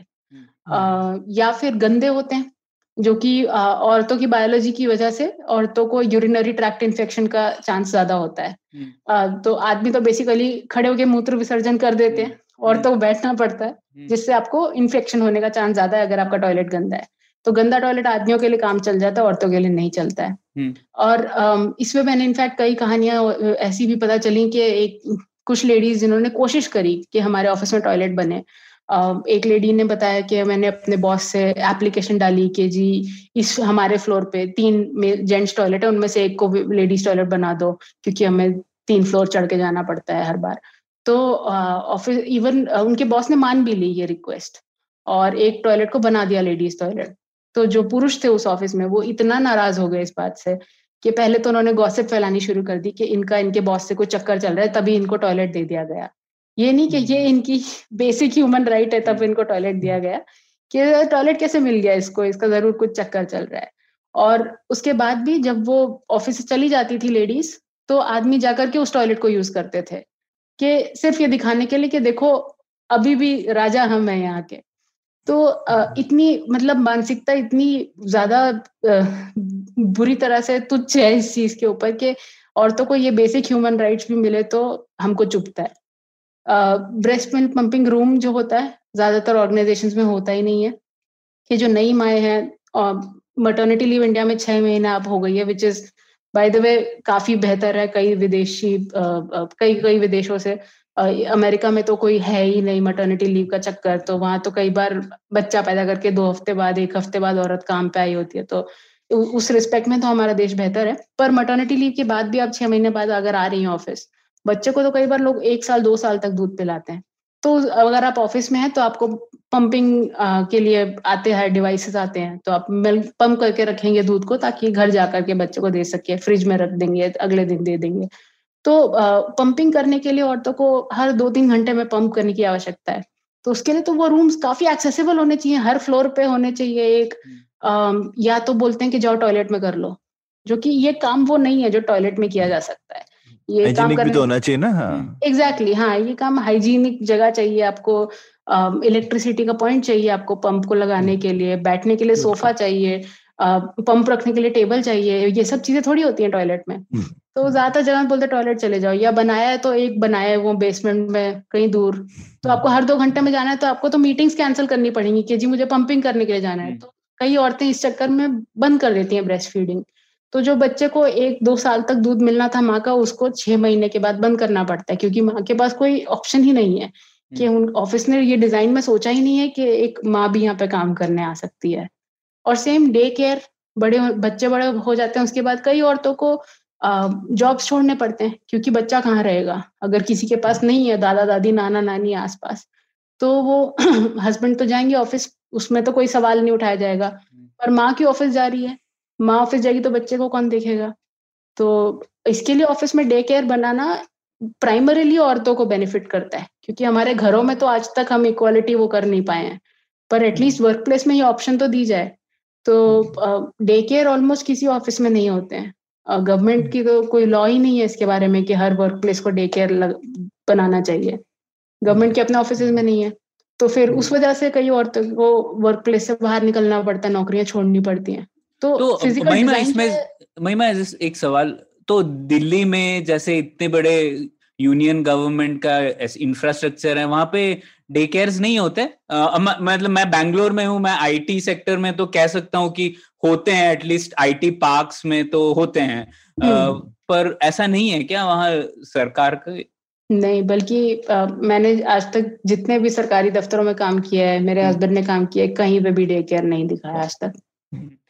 और प्रणय, यहाँ पे भी ये हाल फिलहाल की बातें हैं, मतलब पिछले पांच सात साल में ही प्राइवेट सेक्टर में भी शुरू हुआ, पहले तो नहीं होते थे, हाँ, पर अब तो होते हैं। अब ज्यादातर कंपनीज जो है वहाँ डे केयर शुरू होने लगे, अब प्राइवेट कंपनीज ही आई हैं जिन्होंने ये नीड देखी कि ये है, और ये शायद थोड़ा सा प्राइवेट नीड ऐसे भी है क्योंकि अब ज्यादा माएँ हैं जो कि काम कर रही हैं, पहले लेबर पार्टिसिपेशन भी कम था औरतों का वर्कफोर्स में, तो जैसे जैसे बढ़ रहा है तो कर रहे हैं। लेकिन ये है कि एक चिकन एंड एग भी है, और शायद रेगुलेशन जैसे आपने बोला, तब वहां पे अगर रेगुलेशन हो तो ऑटोमेटिकली सब लोगों को करना पड़ेगा। फिर एक्चुअली इसमें वर्क प्लेस रैंकिंग्स और रेटिंग्स ने बहुत हेल्प करा है, क्योंकि ये बेस्ट प्लेस टू वर्क वाले जो आर्टिकल आते हैं ना अखबारों में और मैगजीन्स में, उसमें बहुत हेल्प हुई है ये, क्योंकि वो रैंकिंग आपकी बढ़ती है। अगर आप डे केयर फैसिलिटी डालेंगे, बेस्ट में पंपिंग रूम डालेंगे, ज्यादा लेडीज टॉयलेट डालेंगे, तो आपकी रैंकिंग अपने आप बढ़ेगी, तो आपको माइंडसेट पे काम नहीं करना पड़ेगा, जो हमारा दूसरा प्रॉब्लम है। तो उसके लिए लोग क्या करते कि फटाफट ये वाला इंफ्रास्ट्रक्चर तो आसान है ना बनाना, कमरा बनाना आसान है, माइंडसेट चेंज करना मुश्किल है, तो एटलीस्ट कमरा तो बनाए। तो ये रैंकिंग और रेटिंग्स जो हुई है, best place to work for women, best place to work for youngsters, ये ये सब में this has helped a lot, इसकी वजह से प्राइवेट सेक्टर आगे आया है। तो ये तो सरकार को भी, सरकारी दफ्तरों में होना चाहिए ये रेटिंग, तो सब हो जाएगा। वैसे भी ये सरकार को रेटिंग्स तो पसंद है, तो हो सकता है कुछ एक सोल्यूशन है। ठीक है, तो अब दूसरा, अब, अब रवैये के बारे में हम बात कर रहे थे वर्क प्लेस। हाँ, तो रवैये में ये है कि कभी भी ना मतलब कोई जीतने का तरीका नहीं है एज अ वुमन। बेसिकली जैसे मैं जब खुद सरकार में आई थी, मैंने ज्वाइनिंग करी थी, इसके बारे में मैंने लिखा है कि जिस दिन मैंने ज्वाइनिंग करी एक सेक्शन ऑफिसर थे, उनके पास मैंने अपने सर्टिफिकेट्स और डिग्री और सब कुछ दिया, सबमिट किया कि ये लो भैया हम आ गए, ये हमारे पेपर्स हैं रख लो। तो वो तो महाशय खुद ही मतलब पहले लंच ब्रेक, फिर कॉफी ब्रेक, फिर सुट्टा ब्रेक, फिर पान ब्रेक, वो सब लेकर के मतलब शाम तक तो उन्होंने अपना काम शुरू किया। और उसके बाद उन्होंने मेरे को देखा कि डिग्री वगैरह देखी कि अरे मैडम आप आई आई एम वगैरह किए हैं तो आप यहाँ क्यों आ गए। तो ऑब्वियस इम्प्लीकेशन बीइंग कि सरकार में तो इतना पैसा नहीं मिलता है, तो आपने हाई पेइंग जॉब वगैरह छोड़ के यहाँ क्यों आ गए। तो फिर थोड़ी देर बाद मतलब मैं जवाब दूं उससे पहले खुद ही बोले हाँ वैसे लेडीज के लिए अच्छा काम है ये, तो आ, मतलब कि यहाँ पे सरकार ही है, कुछ काम करने की जरूरत है नहीं, आप बैठेंगी अपने आ, आ, कुर्सी पे और पूरी जिंदगी ऐसी मटर छीलिए, स्वेटर बुनिए, ऑफिस में ऐश करिए। तो मतलब औरतों का तो स्टैंडर्ड ही वहीं से शुरू होता है कि आप औरत हैं तो आप तो यही सब करेंगी ऑफिस में आके, इवन इफ आप आई एम ग्रेजुएट हैं तो भी हम आपकी इज्जत नहीं करेंगे, तो मतलब बाकी तो हम क्या ये उसके आगे बोलें। तो ये वहीं से मतलब पहले दिन से ही मैंने इसको नोटिस किया और ये पूरा टाइम चलता है। मतलब औरतों को मीटिंग में बोलने नहीं दिया जाता है। कई बार आप कई औरतों ने मुझे ये बताया कि हम बोलना शुरू करते हैं कोई आदमी हमारे ऊपर कट कर देगा, हमारी बात को इंटरप्ट कर देगा। या फिर एक औरत ने एक बात बोली, थोड़ी देर बाद एक आदमी ने वो सेम बात बोली तो उसको बोला जाएगा कि वाह ग्रेट पॉइंट महेश। तो मतलब कि वो बात मैंने अभी कही थी, मेरी बात किसी ने नहीं सुनी, पर जैसे ही वो बात एक आदमी की आवाज में बोली गई तो सबको लगा कि वाह कितना बड़ा बढ़िया पॉइंट है। औरतों को उनके काम का क्रेडिट नहीं मिलता है, क्रेडिट लोग कंफर्टेबल होते हैं आदमी को देने के लिए। पे गैप तो एक बहुत ही मतलब वेल डॉक्यूमेंटेड चीज है कि सेम काम के लिए सेम वेतन मिलना चाहिए हर इंसान को, पर ऐसा नहीं होता है। uh, आदमियों की सेम काम के लिए सैलरी कई बार औरतों से ज्यादा होती है। uh, uh, आदमियों को अगर और मतलब इसमें यह भी है कि अगर आप बहुत औरतें कहीं भी अगर या तो आप बहुत ज्यादा पुशी हैं, आप बहुत अग्रेसिव हैं कि आप बोलती क्यों है इतना और ये तो बहुत ज्यादा बोलती है, ये तो बहुत बॉसी टाइप की है। और अगर आदमी ज्यादा बोले तो वाह कितना पैशन है इसमें, कितना काम के लिए प्रति निष्ठा है, देखो कितना एकदम इमोशन से बोल रहा है। औरत बोले तो ये तो इमोशनल हो गई है, पीएमएस चल रहा है शायद। और अगर आप ना बोले तो अरे ये तो चुहिया जैसी है, तो कुछ बोलती नहीं है। अगर आदमी ना बोले तो वो बहुत काम है, बहुत वेल बैलेंस्ड डिग्निफाइड है। और अगर औरत ना बोले तो वो तो मतलब उसके उसके तो दिमाग में कुछ चल ही नहीं रहा है, उसको तो अपना काम आता ही नहीं है, तभी क्या ही बोलेगी जब कुछ आता नहीं है। तो तो ये सब चीजें परफॉर्मेंस अप्रेजल में भी फिर दिखती हैं। मुझे एक लेडी ने बताया कि उसके बॉस ने उसको बोला कि तुम असर्टिव नहीं हो, तुम बोलती नहीं हो, तुम्हें हर बार उसको परफॉर्मेंस रिव्यू में साल दर साल बोला जाता था क्योंकि वो बहुत सॉफ्ट स्पोकन है नेचर से, तो उसको बोला जाता था कि तुम तुम्हें और अपना स्टैंड लेना चाहिए अपने लिए, you should take a stand for yourself, और काम में थोड़ा और अग्रेशन, थोड़ा और वो दिखाओ, स्ट्रेंथ दिखाओ, जज्बा जज्बा होना चाहिए। हाँ तो आ, उसने एक आ, तो वो मैटरनिटी लीव पे गई थी और फिर जब वो वापस आई तो उसने कहा चलो इस बार मैं वो ट्राई करती हूँ जो मुझे हर कोई फीडबैक में बोल रहा है। तो उसने जाते ही पहले बोला कि सर मुझे इस तरह का काम करना है, मुझे ये टीम आ, में ओपनिंग चाहिए, मैं दस लोगों से बात करूंगी कि आपकी आपकी टीम में क्या क्या ओपनिंग है और मैं चूज करूंगी कि जो टीम जो काम मुझे सही लगेगा, सूट करेगा, जिस टीम के साथ अच्छा जेल बनेगा वो करूंगी काम। तो उसने जैसे ही अपने आप को ऐसे असर्ट करना शुरू किया, उसको उसी क्वार्टर में उसको फीडबैक आ गया कि आप बहुत सेल्फिश हो, आप टीम प्लेयर नहीं हो। तो मतलब उसने कहा कि मैं जाऊं तो जाऊं कहां, कहती कि मैं फिर स्विच ऑफ कर दिया अपना दिमाग कि मैं कैसे दिमाग लाऊं, कोई जीतने का तरीका ही नहीं है, देयर इज नो विनिंग, कि आप इधर जाओ तो भी गलत, आप उधर जाओ तो भी गलत। तो जो बायस है वो इतना गहरा है, पैसे को लेकर के बायस ये हो जाता है कि आपके तो पति भी कमा रहे होंगे तो आपको क्या जरूरत है सैलरी बढ़ाने की, या आपको तो आज भगवान। एक मैनेजर ने सच में एक लेडी ने रेज मांगी, उनका बच्चा हुआ था और उन्होंने कहा कि भाई बच्चा है, खर्चा है, आई नीड अ रेज, और मैंने परफॉर्मेंस मेरी अच्छी रही है इस बार तो मेरे को एक रेज बनता है। तो उसने रेज मांगी तो बोला भगवान, तो मैनेजर ने उसको लिटरली बोला कि भगवान ने आपको बच्चा दिया, आपको रेज की क्या जरूरत है।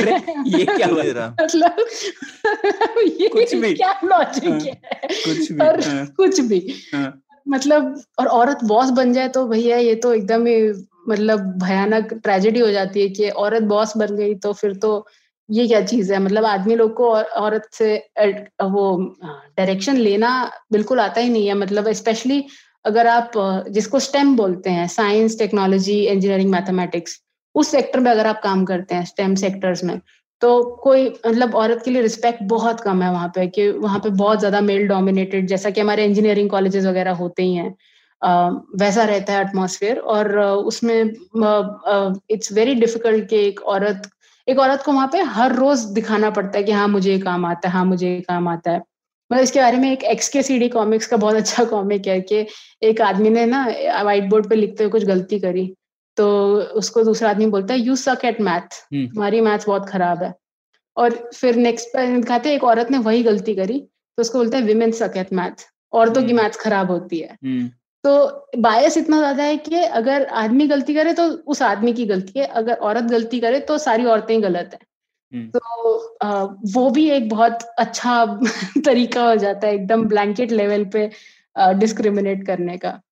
तो अगर आप सक्सेसफुल हैं तो आपको हर समय मेल ईगो के बारे में सोचना पड़ता है कि भाई कोई आदमी मेरे से नाराज तो नहीं हो रहा है, किसी को ये तो नहीं लग रहा कि मैं ज्यादा बोल रही हूँ, किसी को ये तो नहीं लग रहा कि मैं उसकी ईगो हर्ट कर रही हूँ।